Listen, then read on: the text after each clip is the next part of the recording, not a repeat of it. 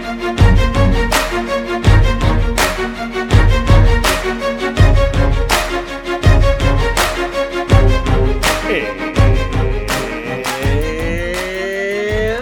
welcome to the Dragon Party. Dragon Party. I'm your host, Brett Brandis, for this association. And joining me, it's gonna be my co-host.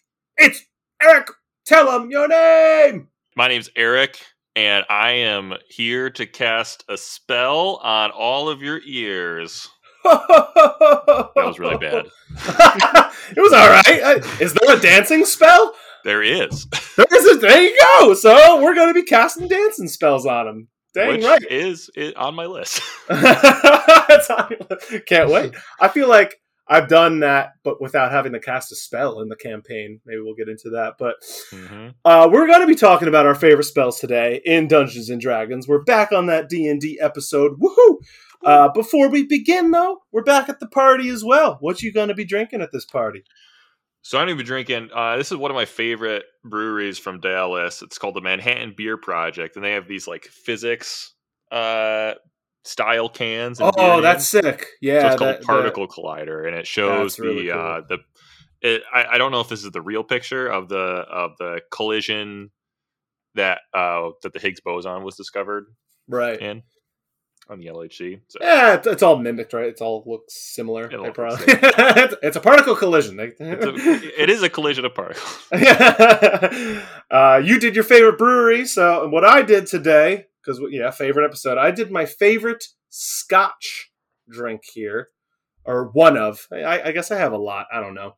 This one uh, was the first thing I ever loved uh, in Scotch, though. It's a no, just period. Just end that. Period. This is the first thing I've ever this, loved. the first thing I've ever loved. you were like, mom, you're okay. I guess but until I drank Scotch, I never felt love. this is it. oh god, that's so horrible. Um, but this was from Islay. Are you familiar with Islay scotches? No. What that basically comes down to meaning is that they're going to use peat in their scotch, which makes it like really smoky. Oh yeah, like I know what peat is. I was trying to Yeah, think of a joke. yeah, exactly. So, so th- I mean, they're very like when you have a peated scotch, you know that like it's completely different than yeah. any other it tastes scotch. very like it. It's hard to describe. Yeah, what- it, what- what it tastes is. I mean, some people say it tastes like rubber bands, like they get that kind of feeling from it. There's a lot of I- different. I kind of see that. Yeah, it's very like earthy and smoky. yeah, but it's weird earthy. It's not like Yeah, it's not it's like, like- dirt. it's like, um, like- It's almost like ashy, but Yeah. not. I don't know. but anyway, this is the the Bowmore 15. Uh, it's, uh, 12 is the standard. This is a little little older as, as things become older. Generally, they're better. Ah, Yeah, do you have a do you have a favorite year length of, of those kinds of liquors? Oh, sit around twelve is fine. Well, for for for Scotch, it's different when you go Scotch and bourbon and everything because they obviously age way differently. So Scotch, you sit at twelve years is good. I like anything 10, 10 to twelve. This is fifteen. Honestly, is when it goes further. Actually, I think it gets a little worse. yeah, I, I have the same opinion. I, I know Yeah. I don't drink like that kind of stuff as much as you do, but yeah, I, I've tried like eighteen year old whiskeys and twenty one year old whiskeys. Yeah, I'm just like, and eh, just I, like I, mm. kinda Yeah, like I 12 didn't care for that. Yeah, Yeah. and yeah, and even ten. I've had a lot of really great ten years. I actually think ten is actually a good sweet Mhm. spot, but they don't they don't keep it at ten for some reason. They, it's like a standard that they have. It's Yeah, like they just 12. say twelve. yeah, Yeah. they're like wham, we hit twelve, boom. I'm like, what happened to ten? Ten was Yeah. good, guys. it goes up like by threes. Like I just I just realized that yeah, going three over is my their- head. yeah, it's that's like, their minimum for it Yeah. to be considered Scotch. They And then have it's to like- three. but then it's like twelve, then it's fifteen. It's not like ooh, I've had Yep. a fourteen Yep. year Scotch. Yeah, right. They don't stop at thirteen. They don't. Yeah, that not not usually. And then with bourbon, uh, I would sit actually around three years is just fine for bourbon. That's all. That's all it needs. I- Is like three to six years, and That's all it pro- needs, probably baby. three. It's all it needs for for bourbon. That's why we can pump it out. Yeah, you get level you get three year bourbons that you get those at level five. Yeah. no, they're early level. They're early level. They're uh, do we have a D&D story of the week? I missed our campaign because I was slumming away in class, but Yeah, what a nerd. Uh, what did I miss? Why don't you go over give, Yeah, yeah, give the this crowd a, a- little recap. it's a little recap. So basically, without without getting into super detailed, this was kind of it was just intended to really be a kind of a scene transition episode with a lot of like meeting new characters, a lot of Yeah, role we've playing. had a lot of we were interrupted quite a bit before this episode, right? Because we had a you you were on vacation for a week, and then we had a one shot episode to celebrate us doing it for a year, which Mhm. we're all considering it canon at this point because it was hilarious and it was a lot of fun. Yeah, but it had nothing to do with the actual campaign. You just like teleported us into like a different plane and then like kind of popped us back. yeah, exactly. Yeah, just like all right, now, now, now you guys are back. um, yeah, so basically it was just like you got to meet a whole new people, but you had to transition from like the war camp of, of uh, some potential allies to Right. a place that they wanted you to scout out. And Okay. this is one of those things that just like I could have just said you showed up there, but I was like, all right, everyone roll a stealth check. It's kind of a group check. And the roles were so bad. I'm like, I have to do something. oh, because so they're they're trying to sneak up to scout this location. Right. I was like, okay, like, just make like a general stealth to make sure that you're like only peeking over the hill and not screaming. yeah, you're not just going like, "Hey, I wonder what's over here." Haha! Hello, everybody. Oh, your enemies. Wow. I'm um, an expert scout. Hello, everyone. Yes. In my expert opinion, I'm fucked. No, but yeah, it was like your character. I, f- I forget who was playing it, but your character rolled like a 22, and the NPC that I had rolled a natural 20.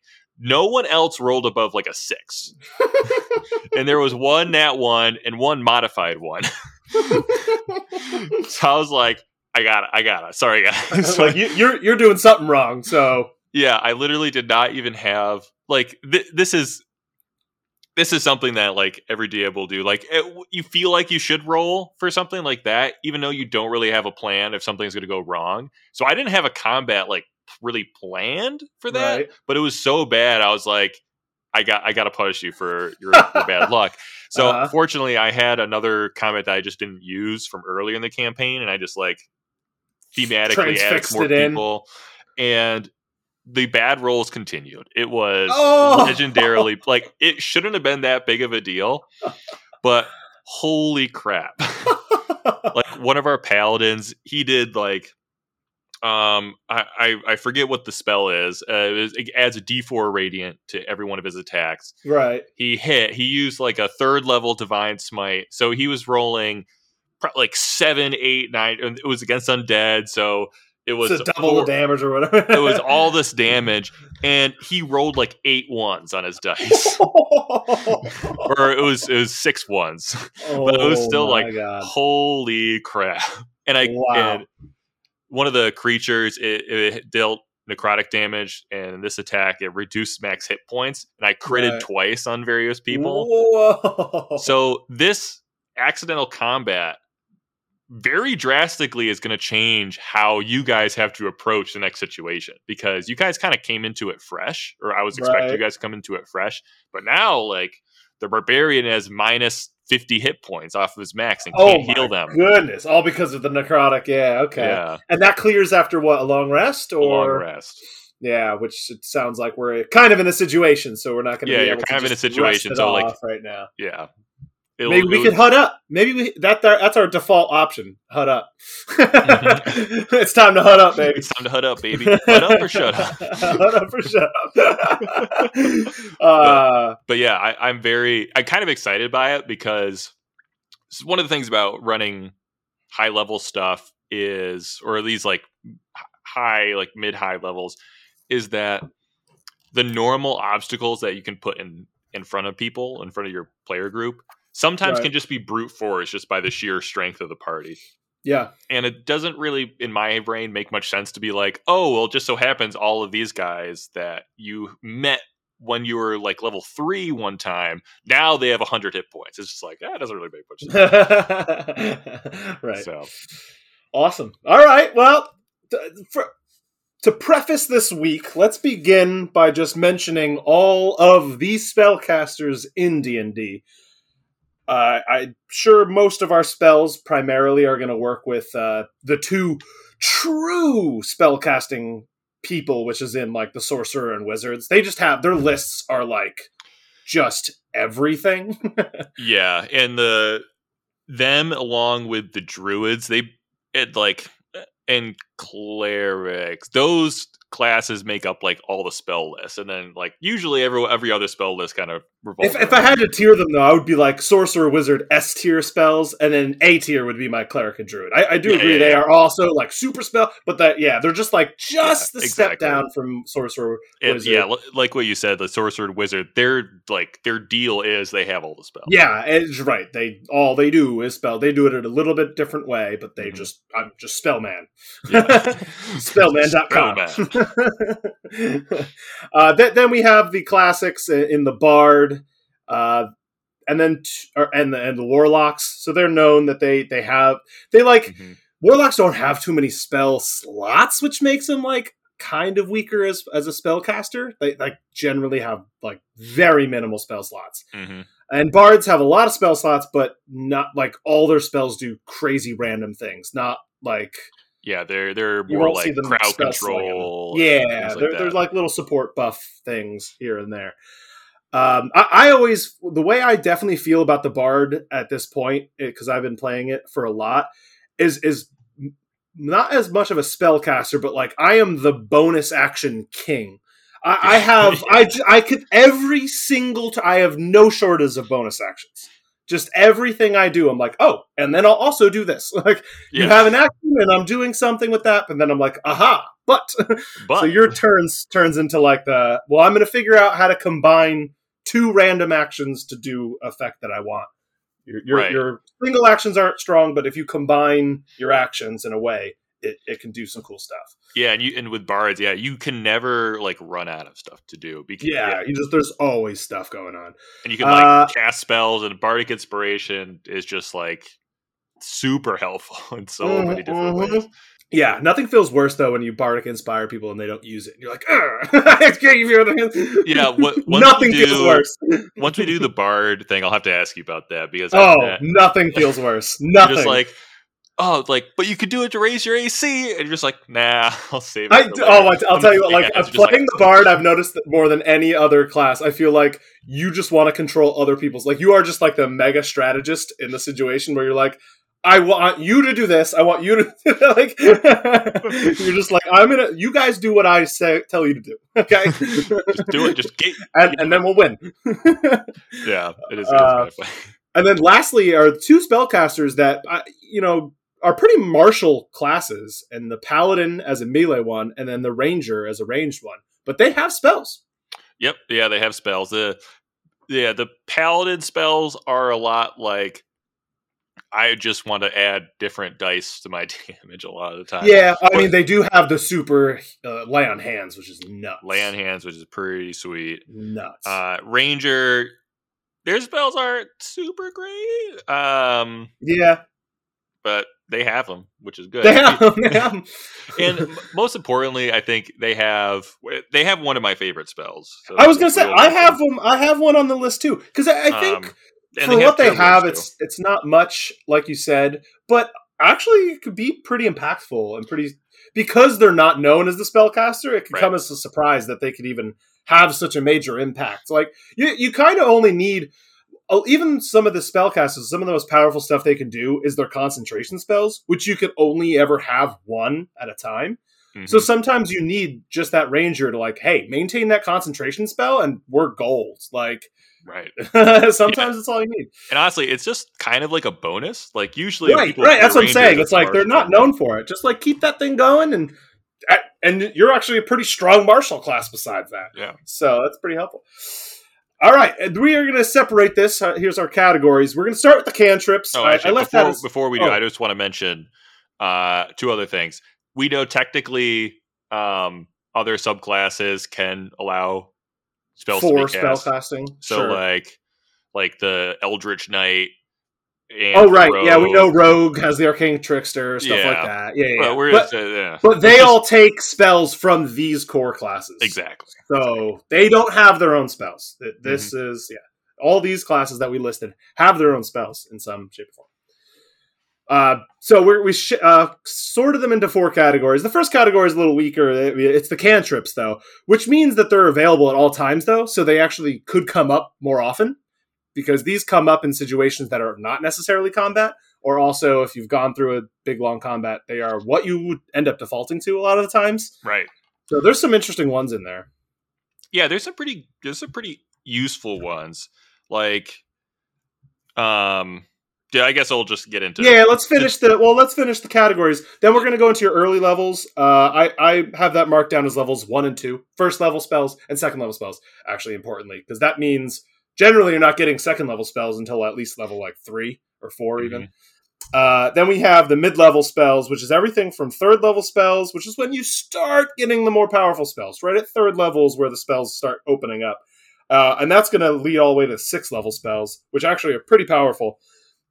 And then we have the max level spells, which is going to be uh, the seventh level up through the ninth level spells, which are just the most powerful spells in the game. Yeah, and we're not going to talk too much about them, mostly because very rarely do campaigns get that far.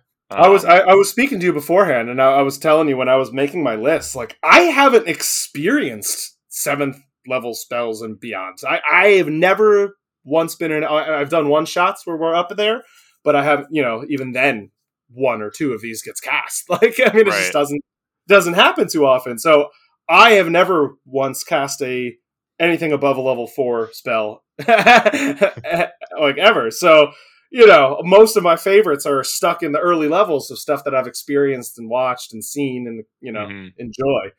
So and that's kind of one of the good parts about being a DM is you can like push the envelope. He's like, oh yeah, why not? Why not give this person like they're all level ten? We can we can give them an eighth level spell. Like maybe it's just a one level one thing. Um, but yeah, yeah, like most people don't. Maybe, maybe there's like a high level one shot people will run. Uh, we did that one time. We did it one time. Yeah. Um, but I played but, a martial character in it. it was pretty sweet martial character. Um, it was. But, it was a lot of fun. But yeah, it's a lot of times they're just like these are the things that are super powerful, and you will pick them based on what campaign you are running. Right. All right. Well, read off your very first cantrip. Do you? How many do you have in the cantrip category? I just have two. Um, right, I have um, three. So have not three? much more. Okay. Yep. Yeah, I have two because these are the ones that I just really like casting. Like usually we have like one damage dealing one. Yep. Um, but the other two I'd like to be able to use like in a variety of situations. Uh, so I have prestidigitation. Cool. Prestidigitation. It is a, uh, I guess we should read it. You create instantaneous, harmless sensory effects such as shower of sparks, puff of wind, faint musical notes, or an odor. Uh, you can light or snuff out a candle or a smart campfire. You can clean or soil an object that's uh, no bigger than one cubic foot. You can chill, warm, flavor one cubic foot foot of non-living material not necessarily food so keep that in mind. Uh, you can make a small mark or symbol or a small object uh, like a non-magic trinket um, and you can cast the spell multiple times and have up to three of its non-instantaneous effects active at a time and then dismiss it. Like i just read off a bunch of different stuff and that's kind of why i like it. Yeah, it's it's really interesting. I it's hard to use this one i gotta say. Like of all of the you know cantrips that do random things this one i find rather hard to use. I actually kind of prefer like the druidcraft which does a lot of random things and right. the uh even the thaumaturgy which is like the the cleric's version. I actually think you could find a little more use out of those. I have flavored so many things before you've used I'm, mostly the flavoring one. Yes, it, uh, yeah, I totally agree with everything that you said. This has like very little mechanical use. Yeah, look, this one's super hard to use and but find anything useful. I I have fla- I said like, oh, uh, I'm going to flavor that spoon to make it taste awful right before he puts it in his mouth. right. Like with the, with the stuff. With the other two I mentioned, like the Thaumaturgy, you can like shout really loudly. That could actually come up. And I think you can like throw your voice too, like make your voice. yeah, exactly. That's what I mean. Yeah, you can chuck your voice around, and you can make sounds from different areas. You can cause like tremors in the ground, which is like that could like freak people out. You know, like you cause uh, flames to flicker. You can also instantaneously cause an unlocked door or window to fly open or slam shut. So it's just Yeah. like you literally have a ghost in the room with this. Like that, that's kind of cool. Ooh, yeah, yeah, that that one, that that one seemed a, lot, a little more useful to me. And then Yeah. Druidcraft is obviously a lo- little more naturey. Uh, you can make things like bloom like randomly and stuff, which isn't. Mhm. But it does. It's like literally the rest is like the same stuff. it just deals a little bit more with nature. Yeah, exactly. Yeah, the these uh cantrips, they you actually don't use them a whole lot other than in role playing and flavor a lot. There's very few uses of those. Um I I don't have any like as far as my favorite because like the most useful one is is the light cantrip or dancing lights or something Sure. like that probably other than the damage dealing ones. Um but those are basically just like I'm a human wizard with not dark vision so I Yeah. right. Well, I, I'll go through all three of mine. They Yeah, are yeah. All. They're all three are damage abilities, like we mentioned. Like, but but they all have different flavor, which makes them really exciting. My first of which is, and I, two of them are from the druid. First is Thorn Whip. Now this one's really neat because it is one of the only spells I know of in the game that will pull something closer to you. Oh yeah, yeah, because you can just whip it out and then uh, Yeah, it's like instead of dealing a lot of damage. It doesn't deal a ton of damage. It's one d6 piercing, uh, and it'll only increase by one d6 uh, for each uh, level you. Well, wh- when you've gone a higher level, when you're Yeah. fifth level, it increases by itself. So you don't because there's no level spe- spell casting and cantrips. Right. It just naturally gets a little stronger, but it's never a lot of damage. Like at fifth level, you're just doing two d6. It's not a lot. Right. the The important part is the pulling. The you get something ten feet closer to you, and it's actually done some really cool stuff in my uh, campaigns. One time, I'll tell a quick story about Thornwhip. Um, what we were on a bridge, and a guy got knocked off the bridge, and this is like a bridge to your death. Like you will die. It's a gorge, and I actually thorn whipped him back up onto the bridge. Which was just like no one, no one else had anything close to the capabilities to do this. Yeah, th- that that's a really cool one because yeah, it, it can just do fun stuff like someone's trying to get away, you just Thorn Whip them. I don't know how many other things in the game pull like can instantaneously grab something and pull it closer to you. I don't think there's many, but Not- there's not a here's, lot. here's a cantrip from the druid that can do that, and it worked. Um, so I- I've always mentioned how I like the manipulation of space during battles. I just find it really intriguing. Mhm. Uh, totally different level of strategic combat thinking that we don't often get to play around with. Uh, so this is one that really plays around with that. Uh, the other druid one that I loved is, is Shillelagh. I mean, Shillelagh's amazing. this one's really really powerful. and of course, you want to just like make that character that's all about just shillelaghing and just going in there beating people up. Because this this makes uh, this is like a magic weapon, right? Enchants your weapon. Mhm. You use your spell casting ability instead of using strength for attack rolls. Um, and the weapon's damage die automatically becomes a D8. So which is pretty good. yeah, this this druid. I mean, this is like a cantrip. You got to remember. So this is like level Mhm. one. Your druid can beat face. Yeah, exactly. It, it's just just as good as like any one other one-handed weapon. And the good thing about it is it's a bonus action, so you Yep. can still get you can. So you just do it and then right swing, afterwards. swing it to your heart's content. And then lastly, I gotta shout it out. I in almost every category I have my bard spell, and this is the vicious mockery. Vicious mockery is top. it is so good. It I don't use it so much anymore. It definitely is stronger in early levels. It, it seems to wane later on, especially when uh, things you're fighting have like a plus ten to hit anyway. So giving disadvantage on them sometimes is like not worth only dealing a d4. uh, so because it's not about the damage, it only does the the d4, uh, and it only goes up by one d4 for like each five levels. So it does not do a lot of damage. And if they succeed on a wisdom save after you do this, nothing happens at all. So it's it's really easy to, to completely negate it, which kind of stinks. Uh, Mhm. and it's not doing a lot of damage. The big thing is that you get to insult something in combat, which It- is it hilarious. good, yeah. I, I will often make any of my players cast vicious mockery. I'm like, okay, you have insult. yeah, go, go ahead, throw an insult do at it. him. Yeah, so I lo- I loved it earlier in the in the role playing campaign. I don't get to use it, and my goal for the rest of the campaign is to kill something with the vicious mockery. kind of close a couple times. I have. I've, I was nearing nearing it, but then uh, it got taken away from me. But, so there, there's my three cantrips. I believe you have one more then, I have one more. Uh, minor illusion. I again, I just Yeah, think it's like super useful.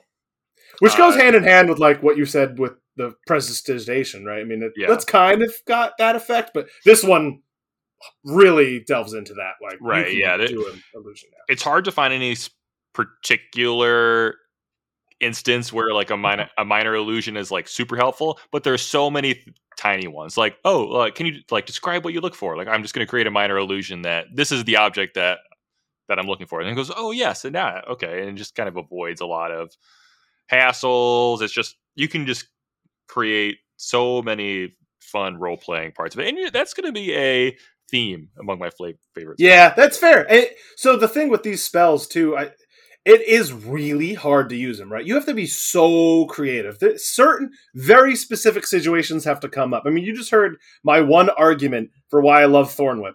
It someone has to fall off a bridge, and then you have to save them. Like that.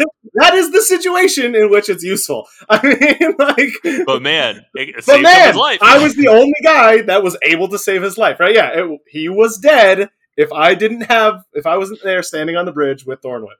So, Mhm. like, he was dead. So, uh, you know, th- th- that's how it goes with some of these favorite spells. Let's get on to the first level. Now we're digging into the actual spells. How many you got at first level? Uh, I I have a bunch. I'm not going to talk about all of them, but Okay, I have I- four. yeah, I have a couple that are kind of. I have I have a few that are just very similar. Right. I'll, I'll start if you want. Then I have four. I have four to get through. All Hit right. me with Brett's first level spells. Brett's first level spells. Well, let's go right back to my bard. Uh, this isn't a bard only spell, but this is one that I use a lot on the bard, and this is Faerie Fire. This is also a druid spell, and this is one of the most useful spells in combat ever. I love it. Nothing feels worse than a combat where all you do is roll crap and no one ever hits anybody. Yeah, yeah. There's nothing worse than it. It's, it just makes combat like super tedious, super annoying. Enough of that. How about we faerie fire all of your enemies? yeah, and then you have advantage on everyone that faerie fire affects. Uh, it's awesome. It's, I just love having it out there. yeah, the best part about it is that it scales with your the rest of your party. Like as your Yeah, barbarian it's always does more useful, right. damage, then it's even more useful because it's like okay, now I can get do the uh the great weapon master. I can minus five now because I have the advantage. All Yep. right, I don't have to reckless attack or something like that. Absolutely, this is one that definitely, and, even more useful that maybe not might not be thought of is that you only ever have to use a first level on it. With a lot of these spells, sometimes you want to like use your higher level spell slots Right. to make the effect greater. Doesn't happen with Faerie Fire. You just toss out a level one and done. Like it does the effect with only a level one spell slot. and and, and that too is it's understated how good that is at the later levels Yeah, because a lot of the times you're going to have first and second level spell slots at the end of the day. You're just be like, Mhm. okay, after these three fights and all these encounters, I used up all my very powerful spells. Um, because like level three, you're starting into the, a lot of the damage dealing ones. Higher level ones, you're maintaining concentration to do X, Y, Z on somebody, and then you just have a bunch of first level ones. You're like, well, I like I know what to am I with do with that? that. all my first level spells are you know, they're this kind, and they're kind of not important right now. Yeah, they're they're whatever Eric's gonna say next. pretty much. Yeah, I, yeah, I was gonna say. All right, so uh, my my favorite by far first level spell is Find Familiar. I think there's a bunch of people who can cast this one. Um, it's a ritual, and that's another thing about first level spells. A lot of the most useful ones are rituals. Um, okay, which means they can be cast without using spell slot, right? Um, yeah, so find familiar. You basically get like a tiny creature to be your familiar. um, and the best part about this is so you can send it along, and then you can like enter its senses, so you can kind of control it like a RC car. Um, to go investigate stuff. That's what they you. should call this spell. Basically, yeah, RC RC car. but I think my favorite part about it about it is you can cast touch spells with find familiar, like through your familiar. Oh, the familiar can touch something. yeah. So I had Okay. a I had a uh, a wizard one time with find familiar, and it was a crab. And also, you said many only wizards can do this. This is a wizard. Is this only a wizard one? This is Uh, I'm sure. only a wizard. So not even a sorcerer. This is like this is only wizards. This is only this is only wizards because they're the best, obviously.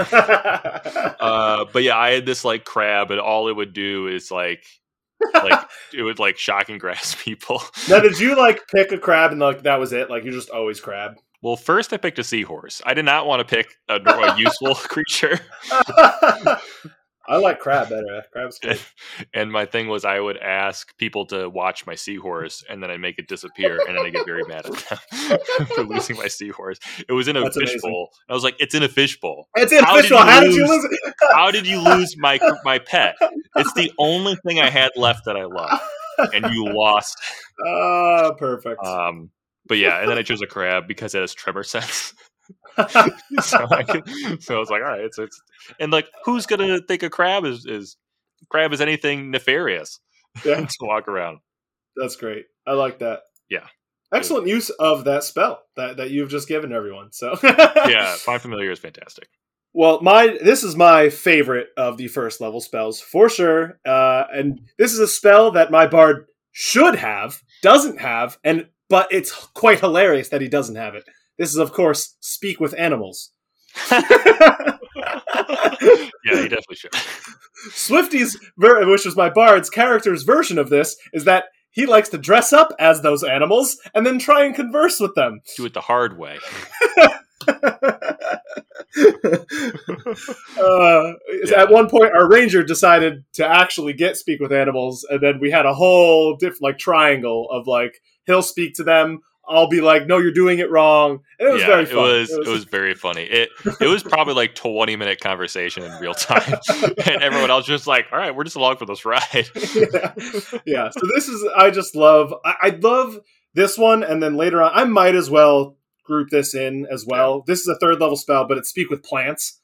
Uh, I just love the like the speaking to non functioning characters in D and D. Yeah, They're- Like you can't do that in other games. Okay. you can just be like, oh, we're in a forest. All right, I'm gonna talk to I'm going to tree. talk to that tree. Yeah, I, I am just fascinated with that. I think I probably should play a druid for like my next character, or maybe rangers could do this as well.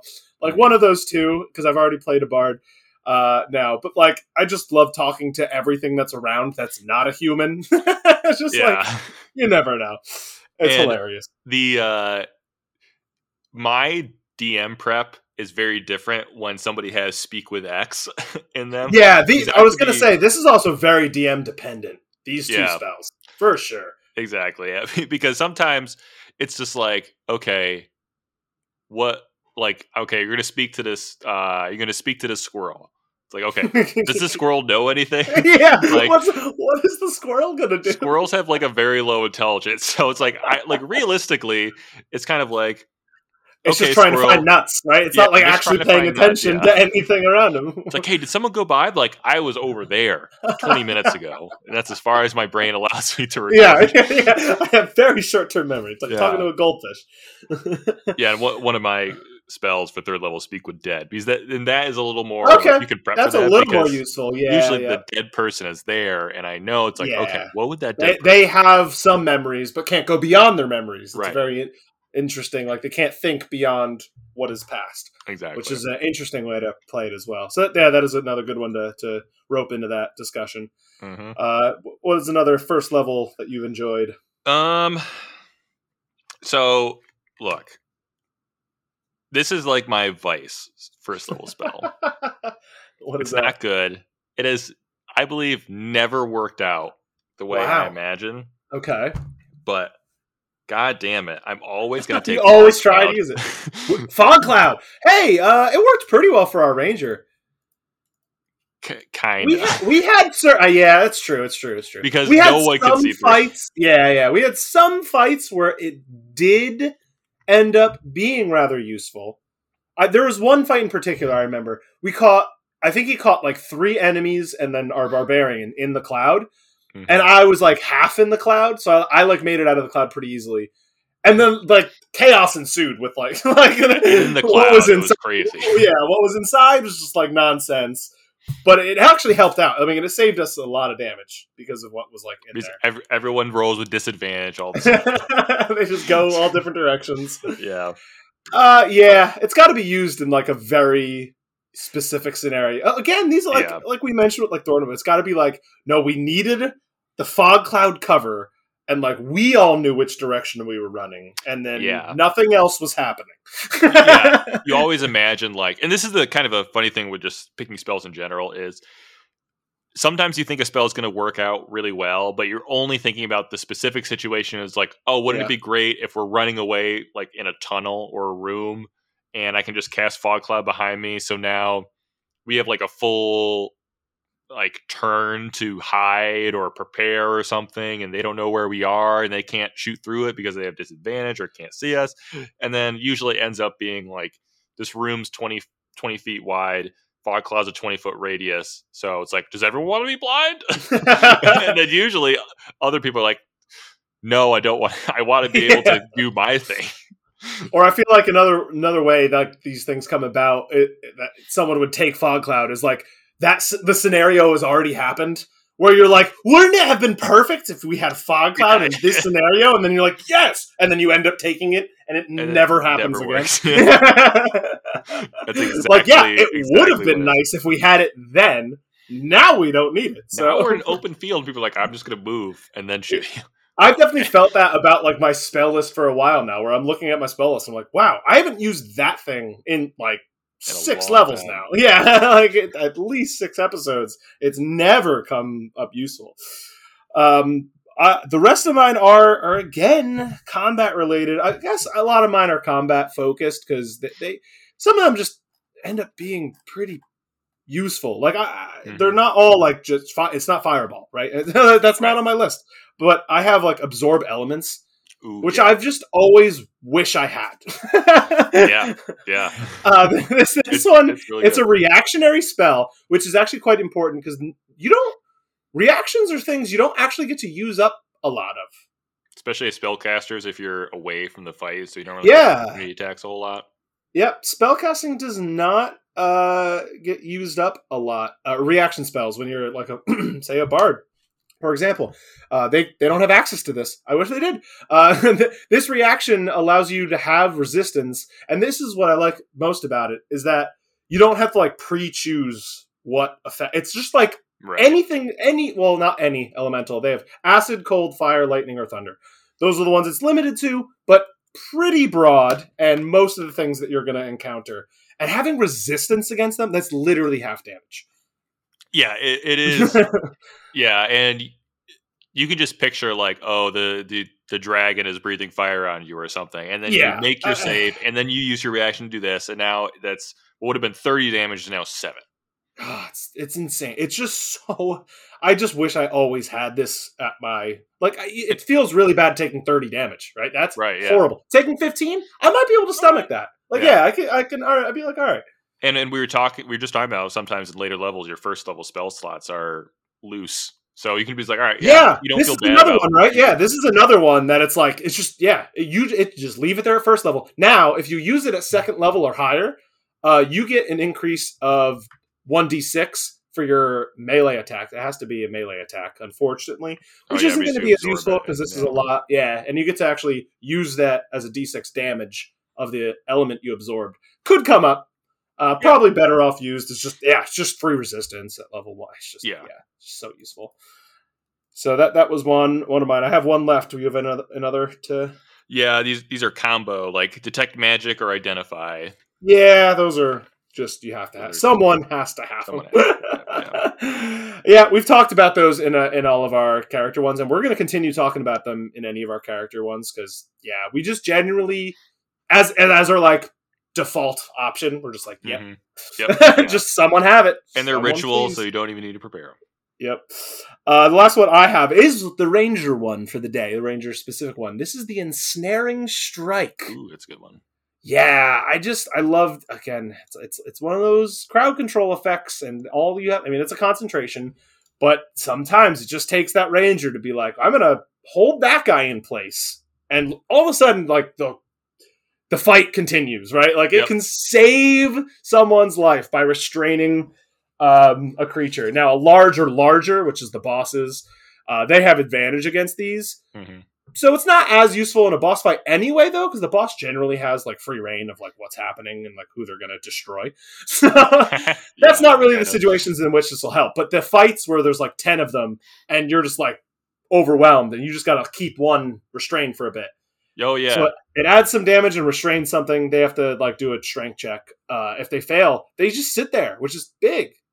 Yeah, and especially in the early games, like the the bosses or like the bandit captains, they're not they're just medium creatures, so it works just go. as well. It's like, all right, Yep. I'm gonna kill the hobgoblin and just destroy all the regular goblins, and now we can just gang up on you. Yep. So I just find this one like anything that has like a crowd controlling effect. That's almost like I consider this because it's like that ranger class almost free, right? It's just like a free like. Yep. You just took someone out of a turn just because you like shot them once. Like Yeah, that- exactly. That's insane. That's insane.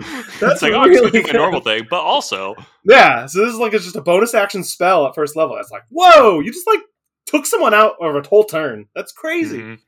So yeah, all right. So we're gonna move on to second levels now. let's do it. I got a lot here. This is this is where I pick it up, man. This Alright. is second level's my shit. I don't have too many, Oh, okay. Um, I gotta start so- pushing through mine then. so okay. I'll, I'll just, I'll just, I'll just uh, deal with mine. I have one is like is definitely my favorite. It's Misty Step. oh yeah, that's on my list, so we might as well talk about it. Yep. Yeah. Just being able as a spellcaster class to move around the battlefield as a bonus action is just huge.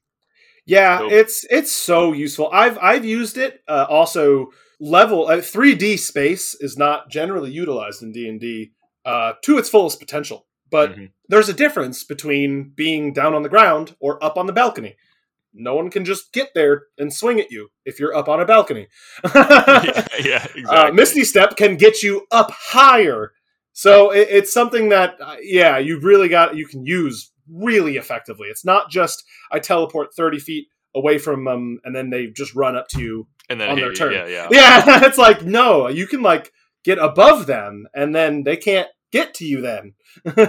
I've Yeah. used it to like cross a bridge too that was down. I like just like, well, I'll Misty. Step across the gorge. Yeah, it, it, it really comes in handy.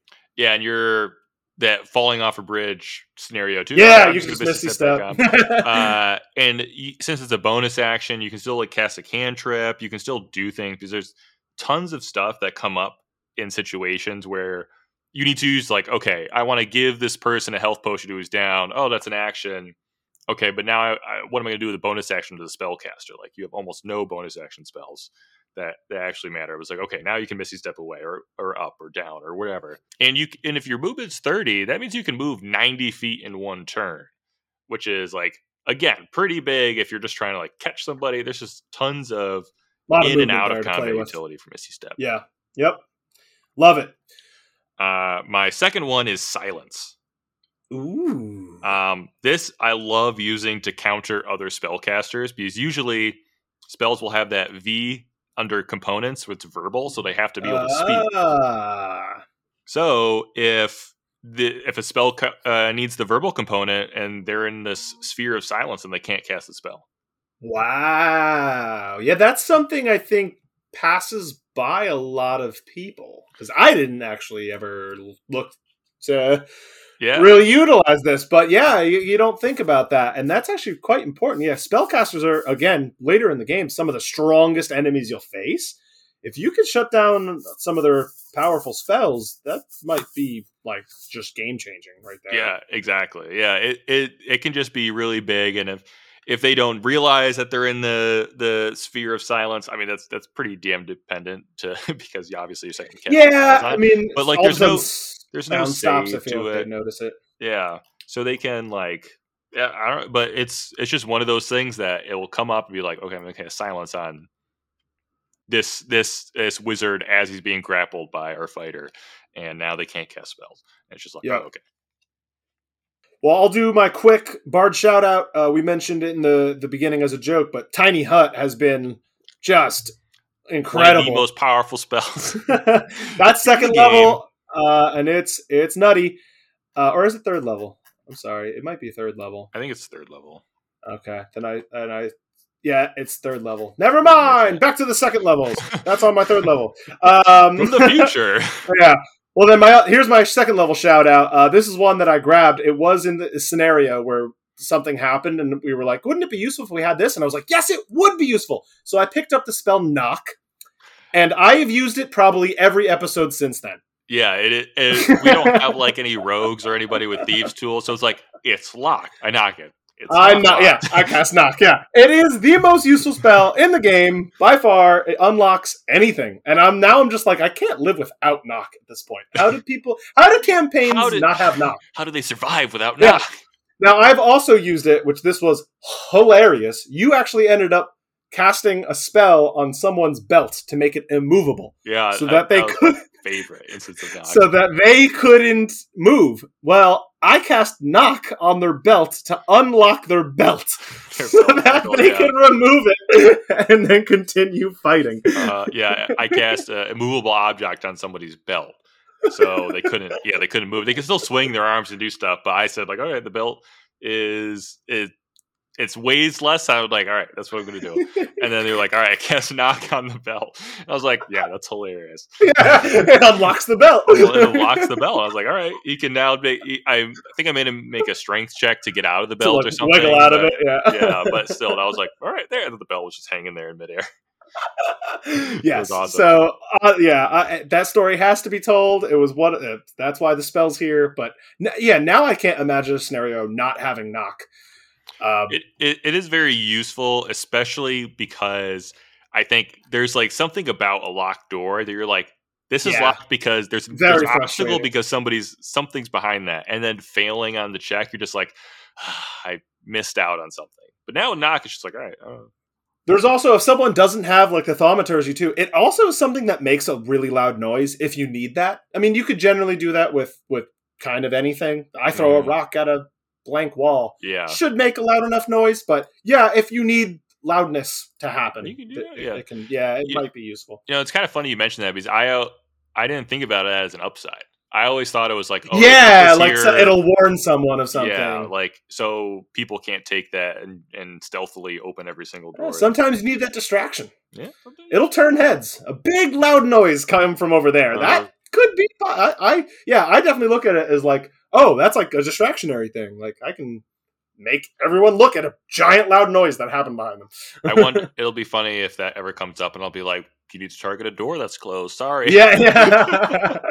I think I can just hit any objects, right? I, think, think so, knock too, is just yeah. like, yeah, you just you just like point and it, it knocks. like, if, yeah, sure, if you want to try and Yeah, open I, I wouldn't actually do that too, but I like the scenario. They're like, "I need to cast knock on something." that. I guess we'll. a, like a closed bag of chips or anything. Got- Someone close your backpack quick. what? Oh, I can't get the straps closed. you gotta close it. You gotta close the back. Gotta close the back. Is it zipper Uh, fine? I don't know. you know what? I'm locking your belt again just for that. Give me your Your belt's coming off. Exactly. yeah, I'm just gonna start pantsing people with knock. Just like walking through town, bang, bang, bang. oh man. I'll, I'll continue busting through the rest of my second levels then. Um, this one is one I really would love a chance to use. Um, it gives sorcerers and wizards and artificers is another uh, class we didn't talk about. It's not part of the original thing. It's like an extra one. Uh, Mhm. They have access to a lot of the things sorcerers and wizards do. Uh, uh, they're just a fancy class. I think from Xanathar or Tasha's. I think Tasha's invented it. Some some, some other five Yeah, E was property in- invented it. It was in like Unearthed Arcana. It was a, it was a pr- it was a pretty popular class for a while, but I yeah, it was probably Tasha's or I think it was some other book that came Yep. out. Uh, anyway, this spell is the Alter Self. Ooh, It kind of gives you like a shapeshifting ability that I didn't know about. I mean, I thought like you know druids are the classic shapeshifters. so I think Alter Self is in the regular book too. It is. That, that doesn't really matter. Oh, okay. Yeah, Okay, yeah, you're talking it is. I was saying some reason. I was artific- like, yeah, yeah, yeah. No. Oh yeah, yeah. no, Wizards I- and sorcerers can do it. Uh, artificers are the other class that can do it. So it's yeah, it's, I got caught on that, those and I was three like, classes, oh, yes, people yeah. can do that. it's only Yeah. artificer. no, no, no, no. Yeah, yeah. Uh, so th- this allows you to shapeshift. Essentially, you can shapeshift into a, an aquatic being. You'll sprout gills. You'll get water breathing, which water Mhm. breathing is like a like third level spell. I'm pretty sure. yeah, it's a high level spell.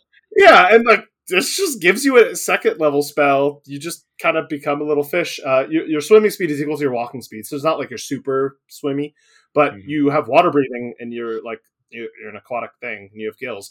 Uh, you can change your appearance into anything you'd like, except uh, you know, it says you can change your height, weight, facial features, the sound of your voice, but you're gonna you're not going to be a different size. Yeah, there's some. So basically, Which is you- like, how do you change your height and not be the same, a different size? So, ba- or it just means uh, like the mechanical size. So you can't go from a, a medium creature to a huge. You can't change yourself into like okay, a creature that's forty feet tall. That's basically. so but you can go from five foot to six foot. yeah, yeah, Okay, all right, all right. So as yeah, as long as it's normal. But yeah, with like, look, as any is, uh, race. Yeah. So th- this is this is also kind of the fun thing about D and D. Sorry, I interrupted you, but Mhm. uh, like I think they intentionally left this pretty vague. yeah, like how much taller. Like if I'm a halfling, I Right. th- like if I'm a tall halfling, maybe I can get away with it. But if I'm like size small, can I appear as like a short human or something? I don't know. But right. this is up to kind of your DM. It does state you can't go from bipedal to quadrupedal with this. So you can't like you can't shapeshift. They had to be like you yeah, shapeshift, but you can't shapeshift. But it's you like can't okay, turn but I can a horse. but I can kind of shapeshift. Uh, yeah, so it's like a shapeshifting ability, but it's but it's like the it's like the trickster version of shapeshifting, which I find intriguing. I mean, this is still incredibly useful. Um, the last part you can get is the natural weapons, which is like allows you to grow fangs or claws or something, and allows your unarmed strikes to deal one d six, and then you also get plus one to attack and damage rolls by swinging with this unarmed strike. That could come up. Yeah, if if you're this is one of those spells that if you're in the very specific campaign, you, this could be like one of the most powerful spells. Like, yeah, I imagine like a campaign that's based on like deception and political intrigue, and you're trying to like cozy up with the certain political groups in the city where there's not maybe too much reason to cast fireball. You're just like, okay, I'm like a super spy now because I can yeah, which is so interesting that all you had to do was take one spell to do all that, right? Like Yeah. it like changed your character. You went from being just a wizard to like the master spy with a single spell, which was alter self. Like I just find that fascinating. It is. It you is just so added cool. a whole thing to your class by taking a single spell. You are now like the ultimate trickster. I just like I'm just like wow, that's that's incredible. yeah. Yeah, this is really really cool.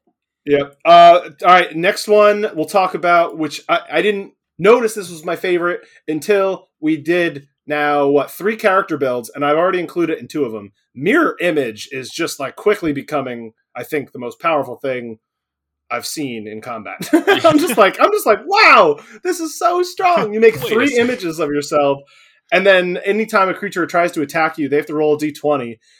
They have to roll uh, a six or higher to attack. Uh, if they roll six or higher, wait, sorry, you have six, Yeah, six or higher, then they attack one of the duplicates. a duplicate. Yeah, yeah. yeah. It- it, uh, if once they have two duplicates, eight or higher attacks a duplicate. If only one duplicate's out, eleven or higher attacks duplicate. So I mean, it's just like it's so likely that they're just going to keep hitting duplicates. yeah, you like you never take damage. and it, it because the like their attack modifier isn't isn't added to this or anything. So it's And they basically still- like way better than disadvantage on the on their attack. It's nuts. And not only that, it, they still have to hit the duplicate to make it disappear, which they have a, I mean, their AC is not crazy high, but they still have to hit it. So it's a They still have 10 to hit plus dex mod. And if they don't hit it, that duplicate lasts. So it's just like, wow. I mean, this is really, and it's not concentration. it's not which concentration. which, this is the thing that always is the is the exception to the rule. I'm like, uh, usually I tell players like, oh, usually if there's a lasting effect, Right. something happens over multiple turns and it's concentration spell. But then there's this spell, and you're just like, Yeah, uh, unreal, unreal. I just I want this spell now. This just, just seems insane. Yeah, Yeah. I just I'm loving it. it just image. seems so useful. Uh, and lastly, it's a druid spell, the Moonbeam. The moonbeam. the Moonbeam. This is a five foot radius, forty foot high cylinder. I don't know why it's so tall. yeah. how tall? How how high up is it? Forty five feet. Damn. um, when a creature enters the spell's area for the first time, or when it starts their turn there, they're engulfed in a ghostly flame that causes searing pain. Uh, they must make a con save, or it takes 2d10 radiant damage, which is pretty strong, or half as much on a successful one. And this moon just moonbeam just sits there. So if they keep starting their turn there for some reason, they're gonna keep getting clobbered by this Yeah. thing. Thi- This is this is like fantastic. Because you know, like like you said about the uh the ensnaring strike. Yeah, can keep them there. it keep them there, and then they'll just take massive moonbeam damage. Uh, Mhm. you could also move the beam uh, 60 feet in any direction, but it does use up an action, uh, which makes sense. I, I, wish it didn't. I wish it used like a bonus action to move it. Mhm. Uh, but you got to figure you're then putting it probably you're basically centered on something. again. Yeah, and then you're doing the damage because if they start to Yeah. turn there, which they will, it'll deal the damage. Uh, and then, of course, this increases by 1d10 for each spell slot above second level. So I mean, it gets. It's strong. It's strong. Yeah, this thing, strong. when you cast it up there, I mean, what if you cast it at ninth level?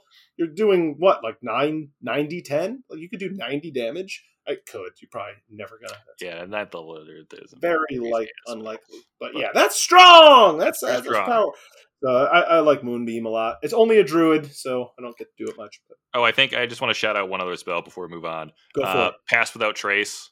Yeah, very useful for the whole campaign. Very useful. Plus ten. this is another. Yeah, like Faerie Fire, we're just like it just it just basically will end up guaranteeing passing on stealth checks, which Yeah, even as a DM, like I, there is some things where I'm like, ooh, I hope they, I hope they miss this, so I can make this cool surprise attack. But a lot of times on stealth checks, I'm just like, I don't really have anything planned if they fail. just, just like literally like what happened.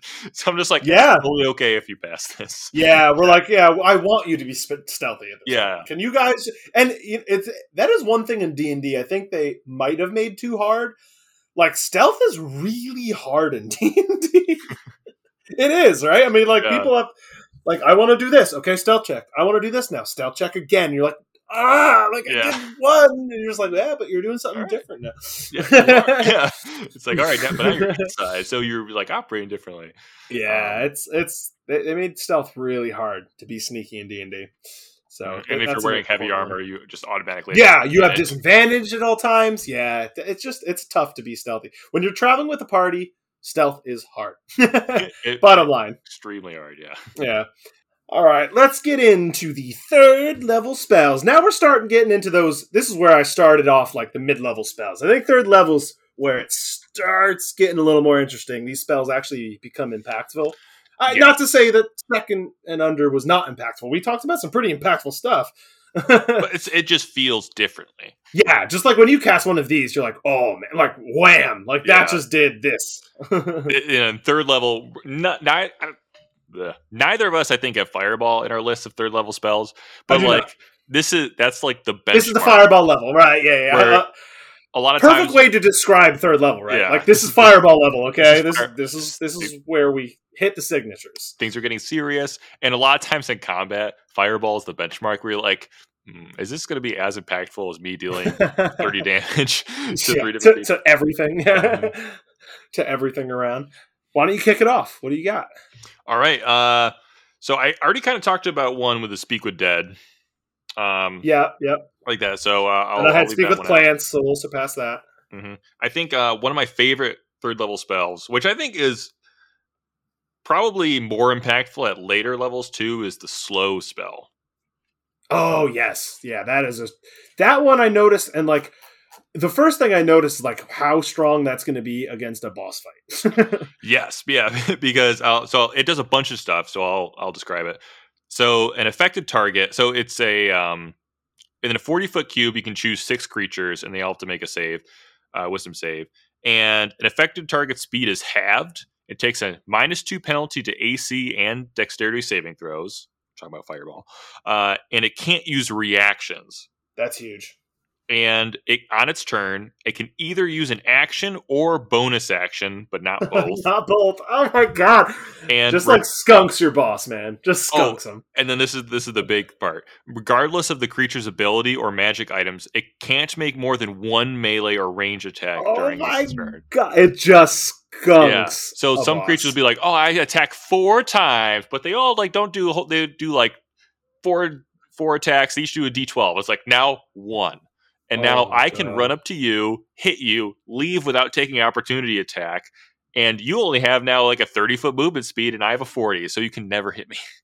You didn't even finish the last part, which is still so good. Uh, if the creature attempts to cast a spell with a casting time of one action, roll a d20. On an 11 or higher, uh, the spell doesn't take effect until the creature's next turn, and the creature must use its action to complete the spell. Oh my god! If it can't, the spell is wasted. So basically, they have to spend two turns to cast the spell. oh my! This just Goodness. does like everything that you. It's like, is this boss scary? Slow. All right, it's not super scary anymore. Yeah. okay, now it's kind of just weak. Uh, yeah, You also gave it a minus two to AC, like permanent while it's there. Like it- Exactly. this is crazy. yeah. There's so many like, and you don't understand how annoying it is until you've been put underneath the slow spell. You're just like, wait, what This can I do? Like, oh, do I get a nothing. attack? No, it can't. What's my speed? 15? I can't reach him. Yeah. My what AC can is you do? 13 now. You can't do anything till you pass a wisdom save. Okay. you're Mhm. you're just go pass a wisdom save, or you're. uh Then you'll be fine. Uh, But until then, you can't do anything. Yep. And well, I already gave. Oh, sorry. Go ahead. I was going to say, and like we talk about other spells leveling with your players. This spell levels to whatever the boss is. Yep. it's just always going to affect it. I mean, yeah. Yeah. If he saves, it does nothing. Right. With a lot of spells, Right. Yeah, that's true. the save is just the import, most important part. You save, okay, th- just nothing happens, which sucks. It, you feel like you wasted your turn, but what could have happened would have been really overpowered. So Yeah, exactly. it's why you cast it. It's it's why you have to take the gamble. It's D and D is is normally a gamble. It's the whole point of the D twenty. Yeah. Yeah, and it wouldn't be nearly as fun if all your spells. Yeah, if it Always always affected him, right? Yeah, if slow always slowed him, boy, we'd be fighting. We'd never be fighting anything. exactly. Because then all your all the DM's monsters, then they'd also always. And then yeah. it'd be like, all right, slow first off. Just everyone Yeah. gets slowed. And then all right, now Yeah, right. Now we can fight. Um, I, I'll give my shout out for the the Bard shout out. Bard shout out. Uh, we already told, talked about the tiny hut. Uh, now it comes up at third level. Uh, this is the ten foot dome. That the, the odd thing is that you can't leave the dome. Everyone else can and comes and they can Yeah. they can leave and But come back. If you leave the dome, you dome, can't. forget about it. Yeah, the, I, the spell literally ends if you leave the dome, which is hilarious. Um, so we have to actually keep that in note. But it keeps the party safe at night, which is fun.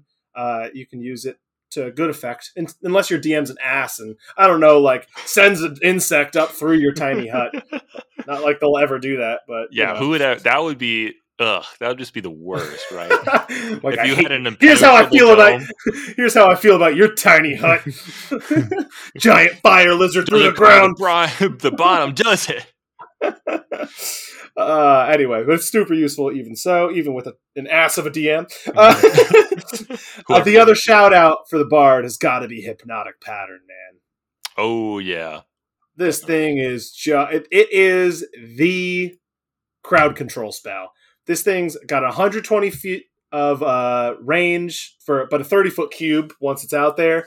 Concentration for up to a minute, but it literally just incapacitates everything that doesn't save on a wisdom. Just charms them all, but it charms them to be completely incapacitated at speed of zero. yep, and that's a big difference.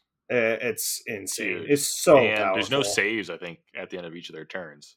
There's no save. They have to be shooken awake. They they can be shaken if they take damage or if they're shaken awake. So Mhm. someone has to literally use an action to snap them out of it. So you'll you're even stopping a turn of something else that didn't get stunned. Even like that's the worst thing that could happen. That's pretty good. Yeah, and and I kind of like that because it definitely puts that spell in the player's favor. Because usually Yes. monsters, if if they're like that's not they're not really going to shake the other monster awake a lot of the time No. unless they have a really high intelligence. But but if some someone does that to you, then yeah, you can just be like, all right, I'm going to shake shake you. Yeah. I'll just shake them awake, and then we'll do it, and then there we go, and we'll just move on. I mean, uh, we had to waste our turn, but yeah, you're not, you're incapacitated. Someone has to do it. I mean, you literally can't move and do anything. So yeah, it's such a strong spell. You could use it. Uh, you could use it to paralyze role playing wise too.